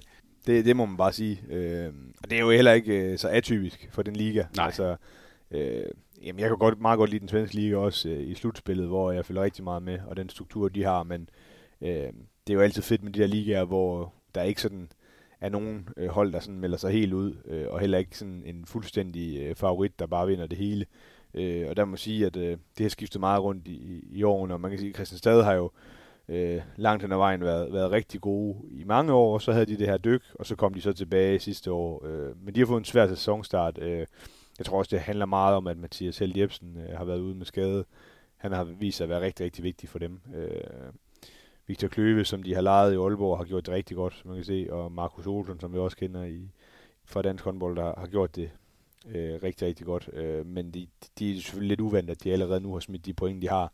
Øh, men altså, ja, der er jo så heller ikke spillet så mange kampe endnu, men, men som du siger, øh, det er bare en liga, hvor alle sådan, øh, kan slå alle på dagen, og øh, Lugi, som rigtig mange havde øh, set, måske skulle være det bundhold, der rykkede, der rykkede ud klart, jamen de er allerede kommet rigtig godt i gang. Ystad, som, som mange måske har set, skulle være en af de her tophold, og som de sagtens kan nå endnu, men de har fået en rigtig dårlig start. Øh, Armo, øh, som er jo en speciel klub, men, øh, men er som oprykker, hvor der er også lidt dansk islet med Jonas Jebsen og, og hvad hedder han, øh, Minik Dalhø, som er nærmest halvdansk, kan vi sige, grønlænder. Øh, jamen, de, øh, det er en spændende klub, som har gjort det rigtig, rigtig godt også. Øh, sådan lidt atypisk oprykker i og med, at, at de har Armo Kabel, en, en stor sponsor i ryggen, som har gjort, at de har et rigtig godt hold. Øh, en klub, der ligger i en by med 750 indbyggere, tror jeg der. Så der, der er ikke så meget andet end håndbold der. Og hallen ser også Ja. meget, meget mærkværdig ud. og Andreas Stockenberg som træner, som jo er den her institution i svensk håndbold, som øh, tør at sige, hvad han mener. Øh, men, også, øh, men også, ja, Også meget om sig selv jo. jo jo, bestemt. Ja. Øh, men også meget om alle andre. Ja, ja, præcis, præcis. Ja.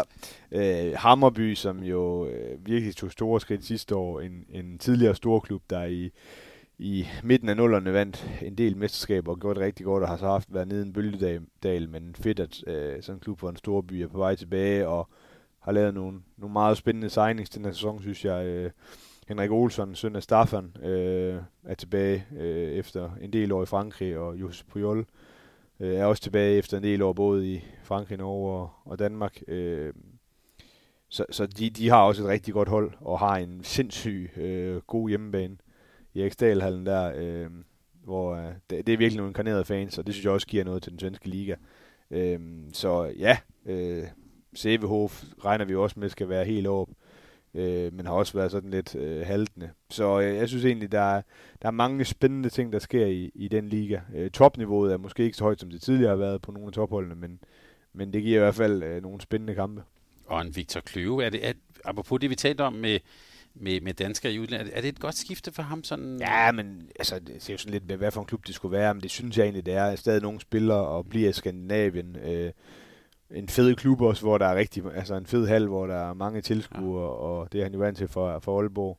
Øh, men også det her med, at han kommer til at spille øh, europæisk og så videre. Altså, det, det synes jeg egentlig giver rigtig god mening. Øh, der er måske nogen, der vil sige, jamen, øh, Christian Stad har øh, i forvejen Markus Olsson, så det er jo ikke, han kunne godt finde en, en klub, hvor han måske kunne spille endnu mere og have en endnu større rolle, men øh, altså det, jeg synes, det, det virker som et meget godt valg. Øh, og lige det, jeg har set i de første par kampe, er, der har han spillet meget og måske meget godt for Markus Olsson, som jeg forstod det, var han næsten sidste år lidt en enmands her. Altså, ja. havde sådan 15-16 skud i en kamp. Ja, jeg tror også, når det skal til at afgøres, så kommer han selvfølgelig også til at spille endnu mere. Og nu vi er ved Sverige, jamen så, øh, så leder det os faktisk frem til denne her måneds øh, top 5. Vi har lavet os inspirere af vores øh, gode lytter, Morten Nyby.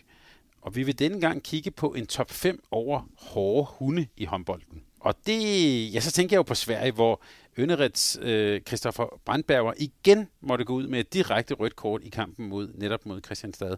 Det var hans andet i år.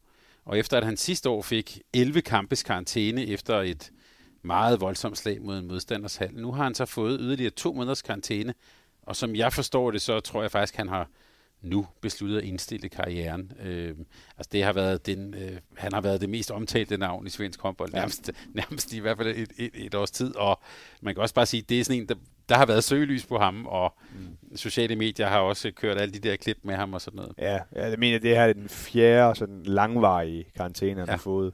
Øh, fordi de har også sådan lidt, det er jo lidt specielt i Sverige egentlig med de her karantæneregler, der er også sådan lidt efter to almindelige røde kort, det kan også være efter tre øh, gange to udvisninger jamen der kan du også få karantæne en kamp og sådan noget. Men han, de her lange, hvor han har lavet øh, ja, nogle ret voldsomme ting, kan man sige. Så jo, han har været ret forhat øh, i svensk håndbold, så der er sikkert nogen, der er godt tilfreds med, at han, øh, han stopper nu. Øh, men ja, så kan vi jo, øh, det kan jo lede hen ja. til vores top 5. Ja, jeg vil særligt sige, jeg synes det der, for mig i hvert fald, det der slag på halsen der, det synes jeg faktisk var, at der var vi lidt et andet sted henne end, end bare en hård hund. Øh. ja, det, det kan jeg jo sige, det er jeg enig i. men, men Rasmus, en top 5 over hårde hunde, det er faktisk... Mm, nogen vil sige, at du selv var en hård hund, måske. Øh. Meget ren spiller, synes ja, jeg. Ja, du. En hård, ja. Det er rigtigt. Jeg har faktisk svært ved at kunne lave en top 5, fordi da jeg kom til at sidde og kigge på det, øh, jeg, jeg har fokuseret på topspillere ja. øh, internationale topspillere, der har spillet slutrunder, fordi man, man kan også godt finde nogen lidt nede i de lavere rækker, øh, eller i, i mindre ligaer, som, øh, hvor det er sådan nærmest helt vanvittigt. Men her er der altså nogen, der er rigtig, rigtig dygtige, men også rigtig, rigtig hårde. Mm. Øh, og det har været svært lige kun at finde fem, så, øh, og det der med at rangere dem. Men jeg, altså, jeg har en klar etter, øh, jeg har også en klar toer. Godt. Derfra bliver det sådan lidt mere... Jamen, det lever vi med, men du kan bare tælle nedefra. Det ja. Vi starter med øh, nummer 8, René, Renato Sulic. Øh, han har jo han har jo, han har jo virkelig, øh, virkelig også lavet nogle svinestreger, og det kunne også godt være, at han skulle lidt højere op, men øh, han er en sindssygt hård hund, øh, og også sådan lidt kendt for øh, faktisk den anden vej, ikke rigtig at kunne tage imod. Altså sådan, mm. der er mm. lidt teatralsk også, øh, men, øh, men voldsom øh, hård hund. Så går vi til syveren, og jamen, det har jeg da også lidt. Jamen, skulle han også have været højere op, det synes jeg næsten alle sammen. Men Alice Pajovic, der ja. nu er Østers landstræner, og man, jeg, jeg husker ham jo sådan især fra øh, Ciudad Real-tiden, hvor han var rigtig, rigtig dygtig, men også vanvittigt hård. Og så det her øh, EM øh, i Slovenien øh, i, ja, hvad har det været? Det var i vel i 2004, ja. Ja, øh, hvor de kommer rigtig langt, og han øh, blandt andet stikker en finger i øjet på Medlicic øh, i den her semifinal, mener jeg det er, mod Kroatien. Øh, men, det var måske også mere end hårdt, hårdt nogle gange. Altså virkelig en spiller, der, der tog fra. Øh, så har jeg som en syvende plads. Og så 6, Slavko Gulusa. øh, jamen, de, ja. det, det, er, det er en fantastisk liste, den ja, der, allerede. Ja, Slavko Gulusa, altså, øh, ja, ham, ham husker mange nok også for virkelig at være, være voldsom. Der var også lige en, en periode, hvor altså, der var også øh, på Kroatiens hold, der Tonče Valcic, og egentlig også der var Dominikovic, og de havde virkelig nogle hårde, øh, Igor Vori, for den sags skyld, kunne også sagtens have fundet plads. Kroatien har, har virkelig haft nogle hårde gutter, men jeg synes, han var sådan lidt ud over det sædvanlige fremragende spiller, men virkelig også øh, vanvittig nogle gange. Så kommer vi til femmeren, håndboldguden, Johnny Jensen, som han blev kaldt i, i Flensborg håndbold godt. Øh, jamen han er, han er jo virkelig også kendt for os i nogle slutrunder, der har været hård, og jeg mener også, øh, der går lidt øh, snak om øh, en, en kamp, hvor han simpelthen øh, var oppe ved observatøren øh, og dommerbordet og rydde hele bordet, bare ned med alt, og så gik han, og så var det det. Øh, men jo også bare kendt for virkelig at, at tage ved i mange af de her kampe. Han kunne ikke så meget andet end det, vil jeg sige. Øh, han var virkelig hård. Nummer 4, der har vi, nu kommer vi faktisk til en spiller, som øh, også har været sindssygt dygtig offensivt. Har været en klassespiller, men jeg vil sige, på hans, i hans sene år, der øh, blev det mere og mere svinsk. Øh, Matteo Garalda, og jeg tror også mange kan huske øh, hans albu i, i hovedet på, jeg mener det er Ole Bits, i hvert fald i den danske liga og sådan. Så han, øh, han kunne også nogle af de der øh, helt store svinestreger. Men alt i alt bare en, en spiller, der bare altså, gav så meget fysik i defensiven til alt og alle, der kom i nærheden af ham. Øh, så ja, han, er, han var nummer 4. Så er nummer 3. Der skal vi til Island. Sigfus Sigurdsson. øh, han, øh, han var også vild, og i det hele taget en, en vild personlighed. Øh, der er mange historier om ham, så det kunne vi snakke lang tid om. Men hvor man alting er, altså Island, øh, da de var rigtig dygtige, der var han jo øh, rigtig, rigtig god øh, i defensiv. De havde også flere andre, øh, men, øh, men også vild. Altså, også bare, altså, selve looket, det gjorde også, han lige, det trak lidt op. Han kunne sagtens have været med i Vikings eller sådan en anden serie. fuldstændig, ja. ja. Øh, men så, øh, ja, det var også en dejlig spiller at huske tilbage på. Så nummer to, der skulle vi selvfølgelig øh, til Tunesien. altså, jeg tror, jeg tror øh, til VM i 2005, og der kunne jeg have valgt nærmest samtlige for det hold, øh, hvor de kommer rigtig, rigtig langt øh, i semifinalen, men også bare lever på, at de er på hjemmebane og nærmest får lov til alt. Og i Samtesh valgte jeg så. Har du en, der kan slå? det tror jeg faktisk, jeg har. øh, øh, jeg, jeg har sådan skrevet parentes, vi simpelthen ham for han havde det også. Ja, ja. Øh, men det var sådan lidt mere poleret, men altså, som Tess også i Montpellier-tiden og så videre, han var tæt på vanvittig i nogle kampe. Øh, og det så simpelthen nogle gange så spøjst ud på, på den måde, han gjorde det på. Men, øh, men han var i hvert fald også en hård hund. Jeg vil sige, tune, både Tunesien og Ægypten, altså der, der er jo også Algeriet også, de der nordafrikanske lande, der er jo også bare en, der er nok en lidt anden linje også, når jeg nogle gange, når man ser nogle af de kampe dernede fra. Øh, det er, der er håndbold altså sådan lidt mere vigtigt, end det er heroppe øh, nordpå, øh, tillader jeg mig at sige. Nummer et, øh, det var også bare den første, jeg skrev på listen, fordi det er den første, jeg tænker på med når hun, altså det er Oliver Rogic fra, fra Tyskland, og ja, han var i hvert fald også en hård hund. Øh, jeg mener, jeg læste en interview med ham øh, en gang, øh, hvor han fortæller, at han havde brækket næsen seks gange, men øh, han skulle lige stoppe med karrieren, før han ville gøre noget ved det, øh, fordi at, øh, det var der ingen grund til, han vidste bare, at det ville ske igen. Øh, men altså bare også øh, indbegrebet af det, og jeg tror også, øh, Øh, altså den her slutrunde i 2007 også, som man også husker. Altså, han var bare øh, en spiller, der virkelig øh, var stor respekt øh, om, og en spiller, man helst gerne vil løbe øh, langt udenom.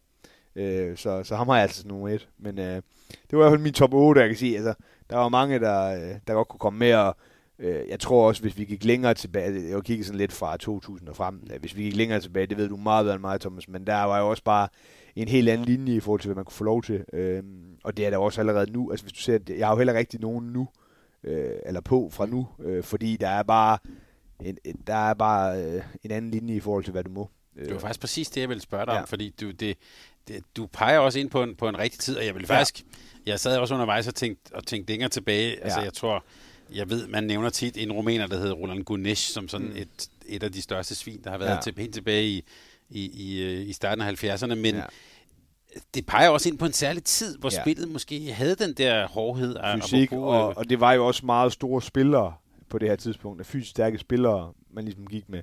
Øh, og der er jo ingen tvivl om, at det er også nemmere at, at smadre til store spillere, end hvis vi kigger nu.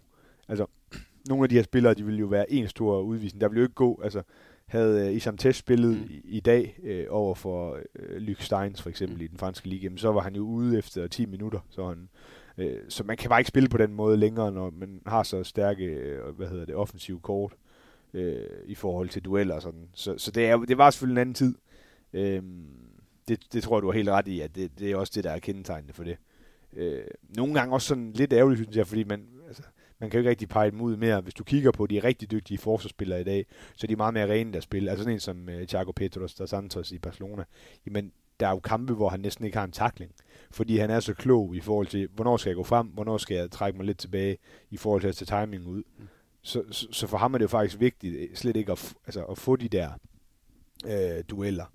Øh, men nogle gange synes jeg jo også, at det er, altså, det, og jeg har også selv været en hård hund, og det, det der med at øh, kyse sin modstander og vide, hvornår man skal gøre de diverse ting, det, det kan jeg også godt nogle gange savne, at der er lidt mere kynisme i, i håndboldsporten i dag. Øh, altså man kan få en, en spiller, som der ikke er på, men for eksempel Bertrand Schill, øh, jeg tror alle kan huske det her med i 2011 i, i finalen med Kasper Søndergaard, hvor han godt ved, Bertrand Schill, at han har lidt med, med det ene lov, jamen da han så kom på første gang, jamen, så har han jo lidt brede knæ, Bertrand Schill, og det er jo ikke tilfældigt, øh, men det er jo hammerne klogt.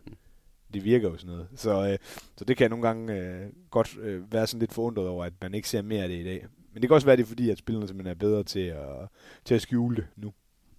Ja, så, så de hårde hunde, vi, vi skal nok ikke sige, at, at den tid er forbi, men, men der er da helt klart sket noget. Jeg vil så dog sige, nu, nu starter du lige med, og, og, og sådan, der var, kom lige nogen fra Balkan til, til, at, til at starte med. Mm.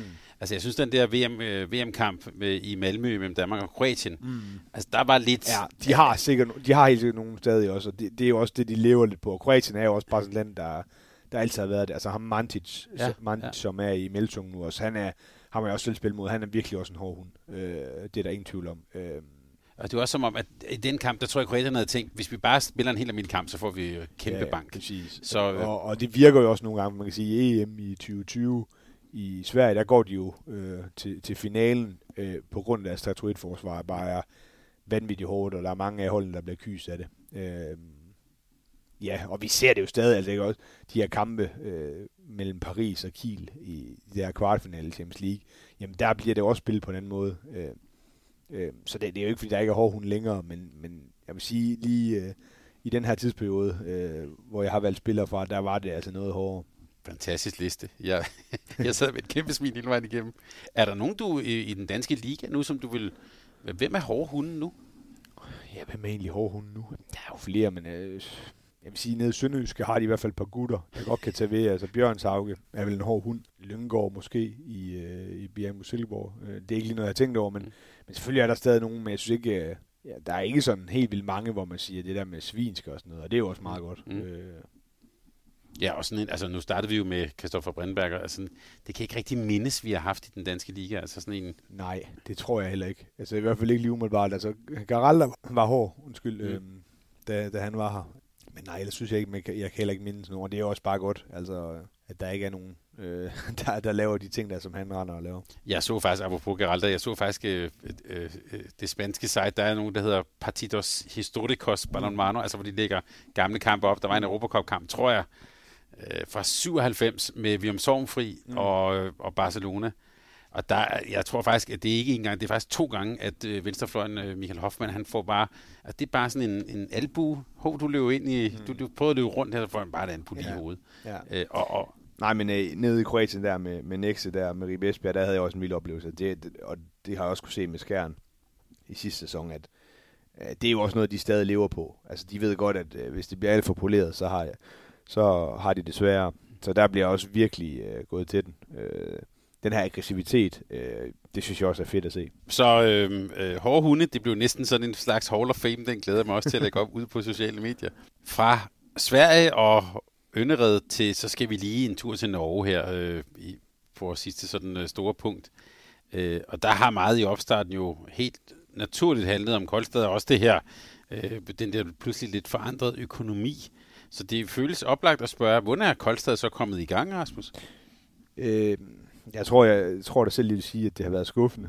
Altså, de taber stort i, i Runar, øh, og Runar øh, i Sandefjord havde rigtig, rigtig mange skader. Der tager de 36-30. Øh, de tager med 11 i, i Zagreb øh, i Champions League. Øh, så har de selvfølgelig også leveret nogle øh, øh, okay resultater. Altså vinder den her kamp nede i Pellister øh, i første Champions League-kamp, der selvfølgelig var vigtigt for dem at få en god start, var okay tæt på hjemme mod Kielse.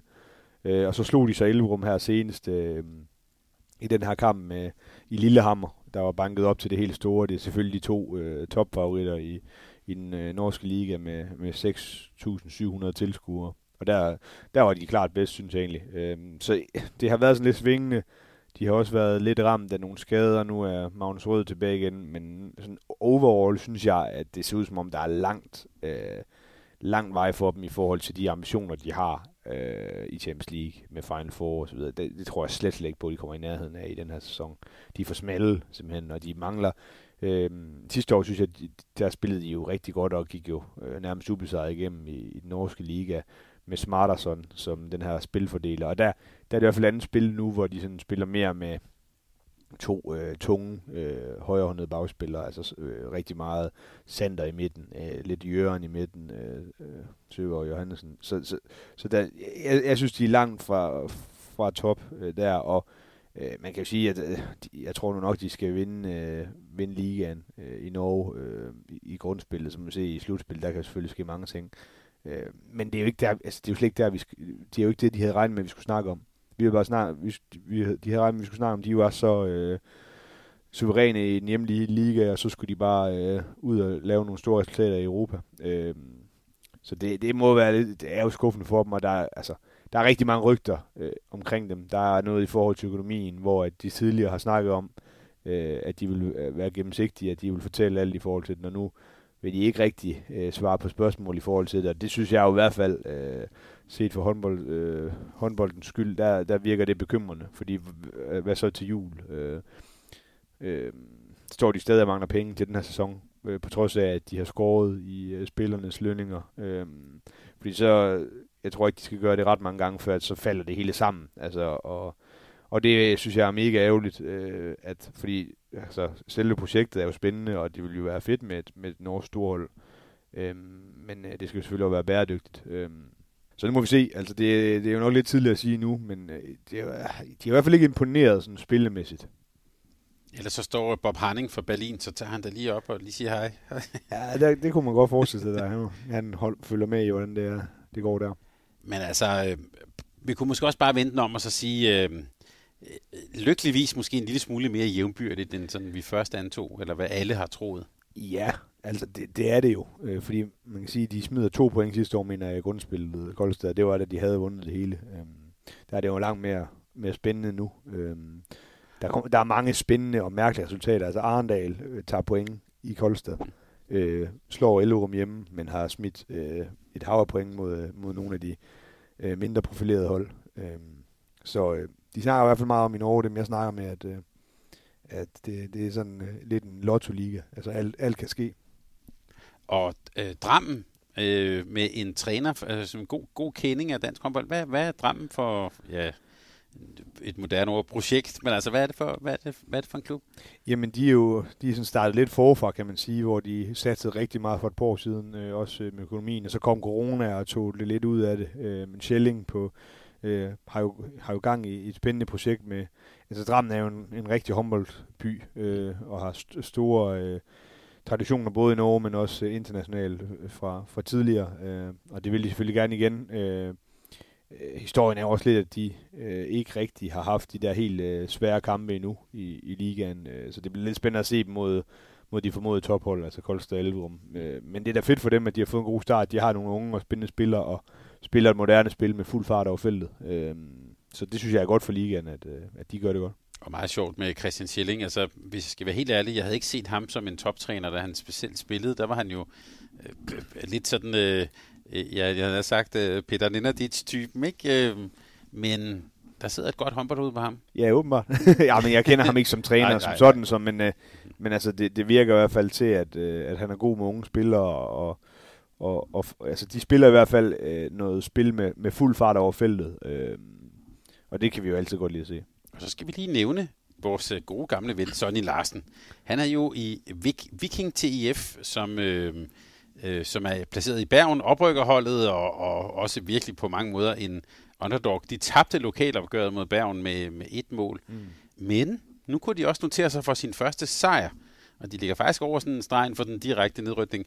Men vi kan bare sige, altså Sonny, han er på en hård opgave. Ja, jamen, jeg, jeg sad faktisk og så deres kamp mod Arendal, Aha. hvor de vinder på hjemmebane. Øh, noget af den, vil jeg så sige. Mm. Men øh, det var jo en kæmpe skald for dem. Øh, et meget, meget overraskende resultat. Øh, men det jeg lige kunne se, der synes jeg egentlig, at øh, de havde en, en fin fysik og nogle, nogle ganske fine spillere, men der er, jo, altså, der, der er jo bare så mange spændende og mærkelige resultater i den der liga, så jeg tror egentlig, at nogle af dem, han sådan, eller de måske havde kigget ind i, de skulle kæmpe mod, de har fået mange point.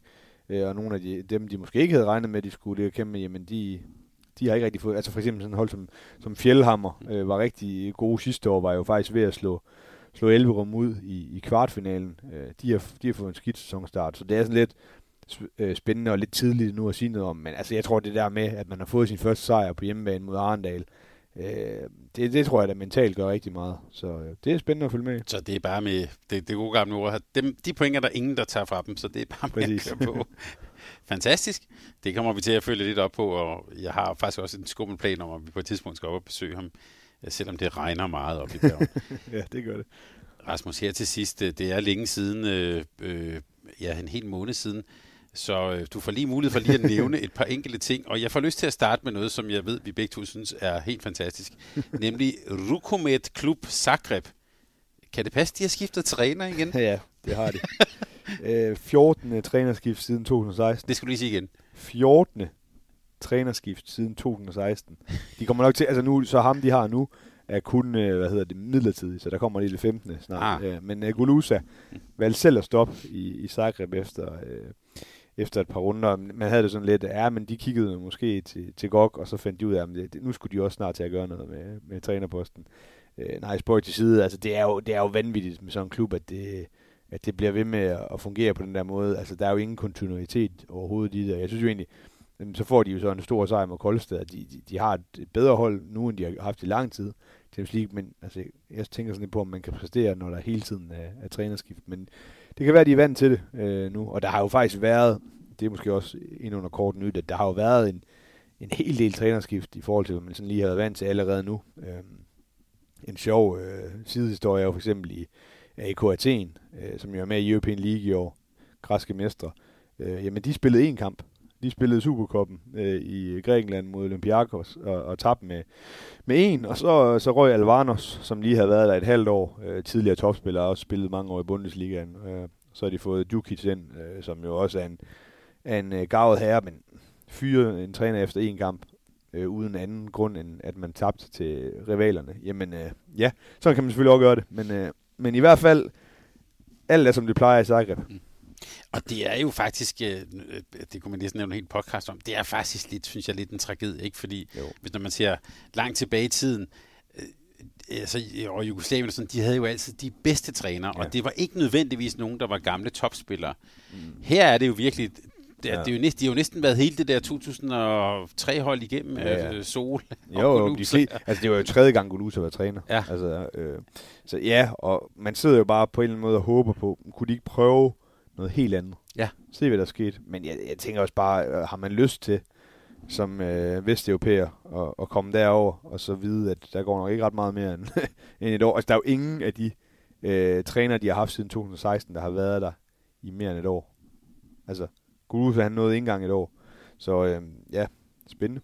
Dejlig bestyrelse, der er der. ja. Øh, vi skal også lige, øh, ja, der er flere ting, vi siger. Ja, nu nævnte jeg lige Peter Nenadits, og, og lad os lige tage ja. ham også. Øh, ja. Der har vi øh, måske en af de første, nej, vi har flere jo, men mm. øh, den der, ja, Saudi-Arabien. Ja, det er, jo, det er jo sådan lidt øh, spændende, jeg ved ikke, om man skal kalde det, men det er i hvert fald en tendens, vi ser, at der sker nogle ting der. Altså han har skrevet en toårig kontrakt, Mal Kalaish, øh, med en, angiveligt med en årsløn på 600.000 øh, dollars netto. Øh, så som 37-årig, så kan man... Øh, der er nok nogen, der godt vil kunne forstå ham. Jeg har selvfølgelig selv, eller selvfølgelig, jeg har i hvert fald svært ved at forstå, at man tager til sådan et land, men man må jo også prøve at sætte sig ind i det, og øh, han skal jo til at spille øh, VM for klubhold og sådan noget, så det, det er jo selvfølgelig også meget fedt for ham, men jeg, jeg synes jo, der er en forskel på det her med en spiller, der er så meget oppe i årene, 37, i forhold til, at øh, vi snakker om André Gomes, der for, er det vel to sæsoner siden, øh, var rookie of the Champions League, og, nu, øh, og så tog til Melsung, og nu så spiller i, i, i Saudi-Arabien. Der synes jeg, det, det er noget lidt andet. Øh, men jeg vil, jeg vil faktisk sige, at jeg havde måske endda troet, at det var stukket sådan lidt mere af nu mm. her. Øh, med endnu flere spillere, der havde, øh, topspillere, der havde, der havde endt i, i Saudi-Arabien. Det kan det selvfølgelig nå at ske nu til næste sæson og så videre, men, men øh, det er jo ikke gået helt galt, hvis jeg må sige det sådan endnu. Men øh, fordi for en håndboldspiller, det var, hørte jeg også nogen nævne den pointe, altså det det er 4,2 millioner kroner om året mm. netto. Mm. Og for en håndboldspiller, altså, det, det kan jo faktisk ikke sammenlignes med fodbold. Det er jo de der helt eksorbitante ja. mm. Galacticos-beløb. Men her, 37 år, ja. han kan jo faktisk sikre sig Ja, øh, og sin familie. ja jamen, der er jo, ja, øh, jeg, jeg fuldstændig, der er jo et helt andet øh, økonomisk incitament for en håndboldspiller end en fodboldspiller. Jeg har jo næsten, jeg har lyst til at sige, jeg har jo næsten endnu svært ved at forstå, at man, når man er økonomisk uafhængig, ja, det, tager det valg. Ja, ja. Øh, og man vel sagtens øh, også havde andre alternativer, hvor man fortsat vil være økonomisk uafhængig og få endnu flere penge. Men øh, jeg har også svært ved at dunk øh, en østeuropæisk spiller i hovedet, for han, han tager det valg, øh, der virkelig kan have stor betydning for resten af hans liv. Der kan man sige, øh, at folk fra Skandinavien og så videre, vi er jo måske vi er lidt med et velfærdssamfund, der gør, at øh, jamen det går nok ikke helt galt, øh, hvis det er sådan, at vi ikke lige tager to år i Saudi-Arabien i, i det styre, som de nu engang har dernede. Øh, så, men øh, uanset hvad, så synes jeg, det er en lidt ærgerlig øh, udvikling. Øh, og jamen, vi kommer jo nok på et eller andet tidspunkt i det her program også til at snakke om, øh, at der skal være VM i Saudi-Arabien, og så bliver det først for alvor ærgerligt. Øh, men ja, det, det er i hvert fald øh, værd at holde øje med, hvad det er, der sker, fordi altså, med den økonomi, der er i håndbold, så skal der bare ikke ret meget til, for at de kan vælte det hele, og så lave verdens bedste liga i Saudi-Arabien, hvis det er det, de har lyst til. Det skulle ikke tage ret mange år, tror jeg ikke. Og det øh, ved jeg, at Sten Silborg vil sige, det vil de nok gerne, men øh, Ja. den venter vi lige lidt med, og vi skal ikke, vi skal ikke slutte der, for vi skal, vi skal lige have, jeg har lige to ting mere i hvert fald stående. Din gamle ven, Bertus, hvad, han er stoppet i Kielse? Ja, der er jo sket en del i Kjelse, siden vi har snakket sidst. Øhm, jamen, han er stoppet efter 21 år, trådt tilbage. Jeg er lidt spændt på, om han er helt ud af det. Det må vi jo, det må vi jo prøve at se, om vi kan finde ud af. Men øh, han er i hvert fald på papiret ikke øh, i klubben længere.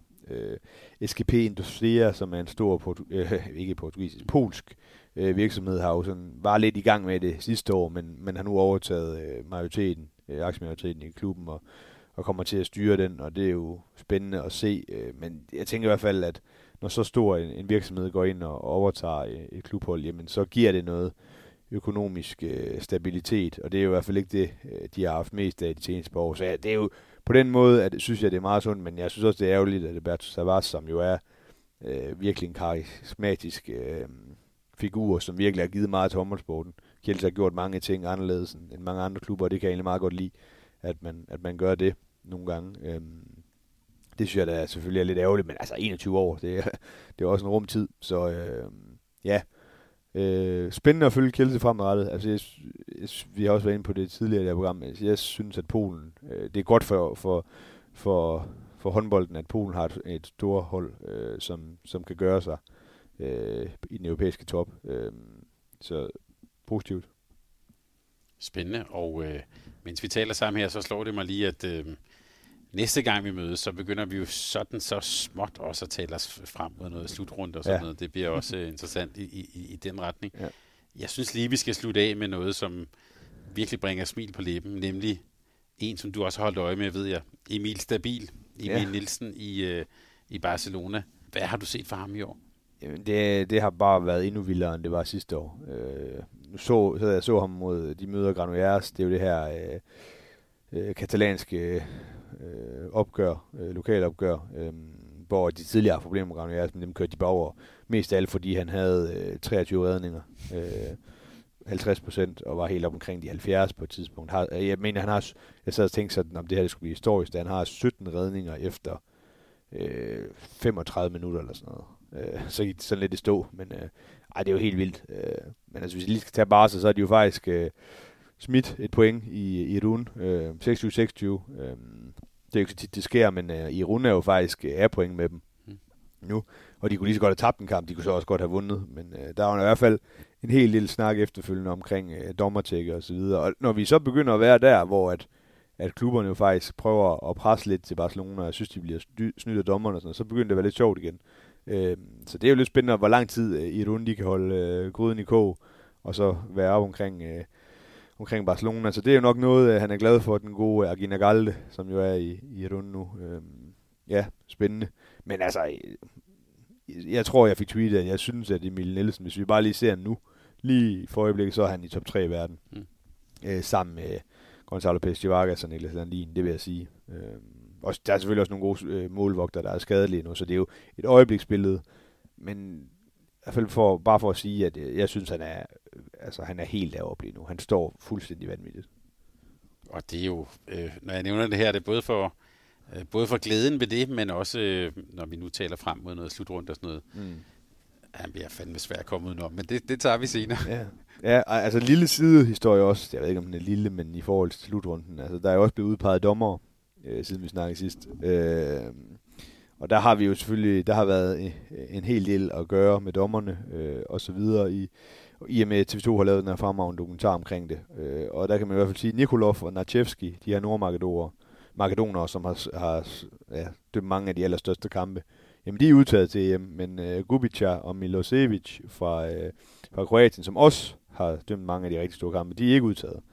Øh, og det er ikke noget, de sådan lige har kommentar til øh, EHF, øh, hvorfor og hvordan det er ledes. Men farmanden Nachevski, han er jo suspenderet, øh, dommerformanden der, så, øh, så det, det er også lidt spændende. Øh, og der er jo øh, efter sine, øh, i hvert fald det der med ud, at der er jo stadig en eller anden sag kørende, og vi ved ikke rigtigt, hvad der, der sker. Og kan der blive snødet op igen til slutrunden, det, det er lidt spændende at se, og det er i hvert fald noget, jeg holder øje med. Og vi, der er bare endnu en gang lige at, at, at let på hatten for, for TV2 og Lars Brun Mortensen, deres, deres arbejde. Bestemt. Og også ret interessant det der med, at, at EHF siger ikke rigtig noget andet, end der er en undersøgelse. Mm. Men så kan man jo så se på deres handlinger, øh, yeah. og hvem der bliver påsat, og nu her også til en slutrunde, det er mm. jo... Ja, fordi man kan sige, at Gubic og Milosevic, jamen, jeg tror, det er de sidste, bare det de sidste 10 slutrunder eller sådan noget, de har været med til. Så altså, og man vil jo også sige om dem, altså godt dommerpar vil man typisk sige jo. Ja, ja, bestemt, bestemt. men øh, ja. ja, men øh, noget med konsekvens. Rasmus her til sidst, er der, noget, er der noget, vi har glemt? Der er jo sådan lidt en, en stor historie i, at der bliver sat en ny verdensrekord til åbningsdagen i EM. Altså, der er jo solgt over 50.000 billetter nu til, til Merkur Spiel Arena i Düsseldorf, hvor man laver den her, det her fodboldstadion om øh, til, til en, en håndboldarena. Øh, det er jo selvfølgelig også bare for, at nu snakker vi lidt slutrunde og så videre, det er jo noget, vi virkelig kan se frem til. Øh, jeg glæder mig i hvert fald selv til og skal til et par kampe ned i, i det tyske. Jeg tror, det bliver en historisk fed slutrunde. Også det her første EM i Tyskland. Øh, det kan, jeg synes, det bager op til, at den her sæson, der er virkelig nogle store ting. Altså både med EM, men selvfølgelig også med OL. Øh, jeg, jeg glæder mig i hvert fald til det, og altså, det bliver lidt spændende at se, hvordan altså, kan det fungere med 50.000. Fordi jeg tror, øh, hvis det er sådan, at det, det bliver en god oplevelse for tilskuerne og det hele, så tror jeg, vi kommer til at se fremadrettet endnu flere øh, kampe, øh, i hvert fald til de slu- store slutrunder, der vil blive spillet på, på stadion. Så det har vi jo selvfølgelig også allerede set i Sverige, og ja, og parken er jo også blevet brugt, men der er jo også nogle dårlige oplevelser, i hvert fald i parken øh, i AG-tiden der. Øh, så det, hvis man kan finde en eller anden formel for, hvordan man gør det godt i et, på et fodboldstadion, så tror jeg også, det er noget af det, der kan være med til at, at rykke nogle grænser for, øh, hvordan der vil ledes øh, med tilskuere. Fordi der er jo selvfølgelig en begrænsning øh, på tilskuere. Øh, der er også, jeg tror, der er, hvad er det, alle sæsoner, der har været øh, Final Four i Køln, der har der været udsolgt.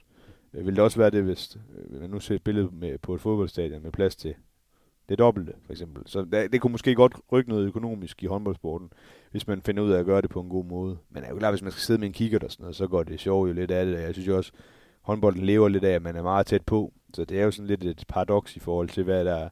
Fordi vi vil rigtig gerne rykke øh, håndboldsporten økonomisk og give nogle gode oplevelser, sådan noget, men det skal også være, øh, det skal ikke være sådan, at det ødelægger produktet. Så, så det, det er jeg lidt spændt på at se, hvordan det bliver. Men man kan sige, at de har lagt en video op af, hvordan det kommer til at se ud. Og der virker det i hvert fald som om, at man er tættere på, end jeg lige måske lige havde regnet med. Og spændende at se, hvordan de så afvikler det med skærme og sådan. Altså, der er ja. også hele den der, sådan, jo, jo, den der kampafvikling. Ja. Det, det, det plejer tyskerne at være ret gode til. Ja, det, er, det, det er jeg også meget, meget tryg ved. Rasmus, tak fordi vi måtte tjekke ind hos dig og komme på sådan en fælles europæisk rundflyvning. Det var sjovt. Ja, selv sagt, det var det. Og jeg kan sige, når jeg går herfra, så har jeg et navn i hovedet, og det er Renato Sulic. Det var, øh, det var virkelig godt at få ham. Havde du haft ham lidt højere over, måske? Ja.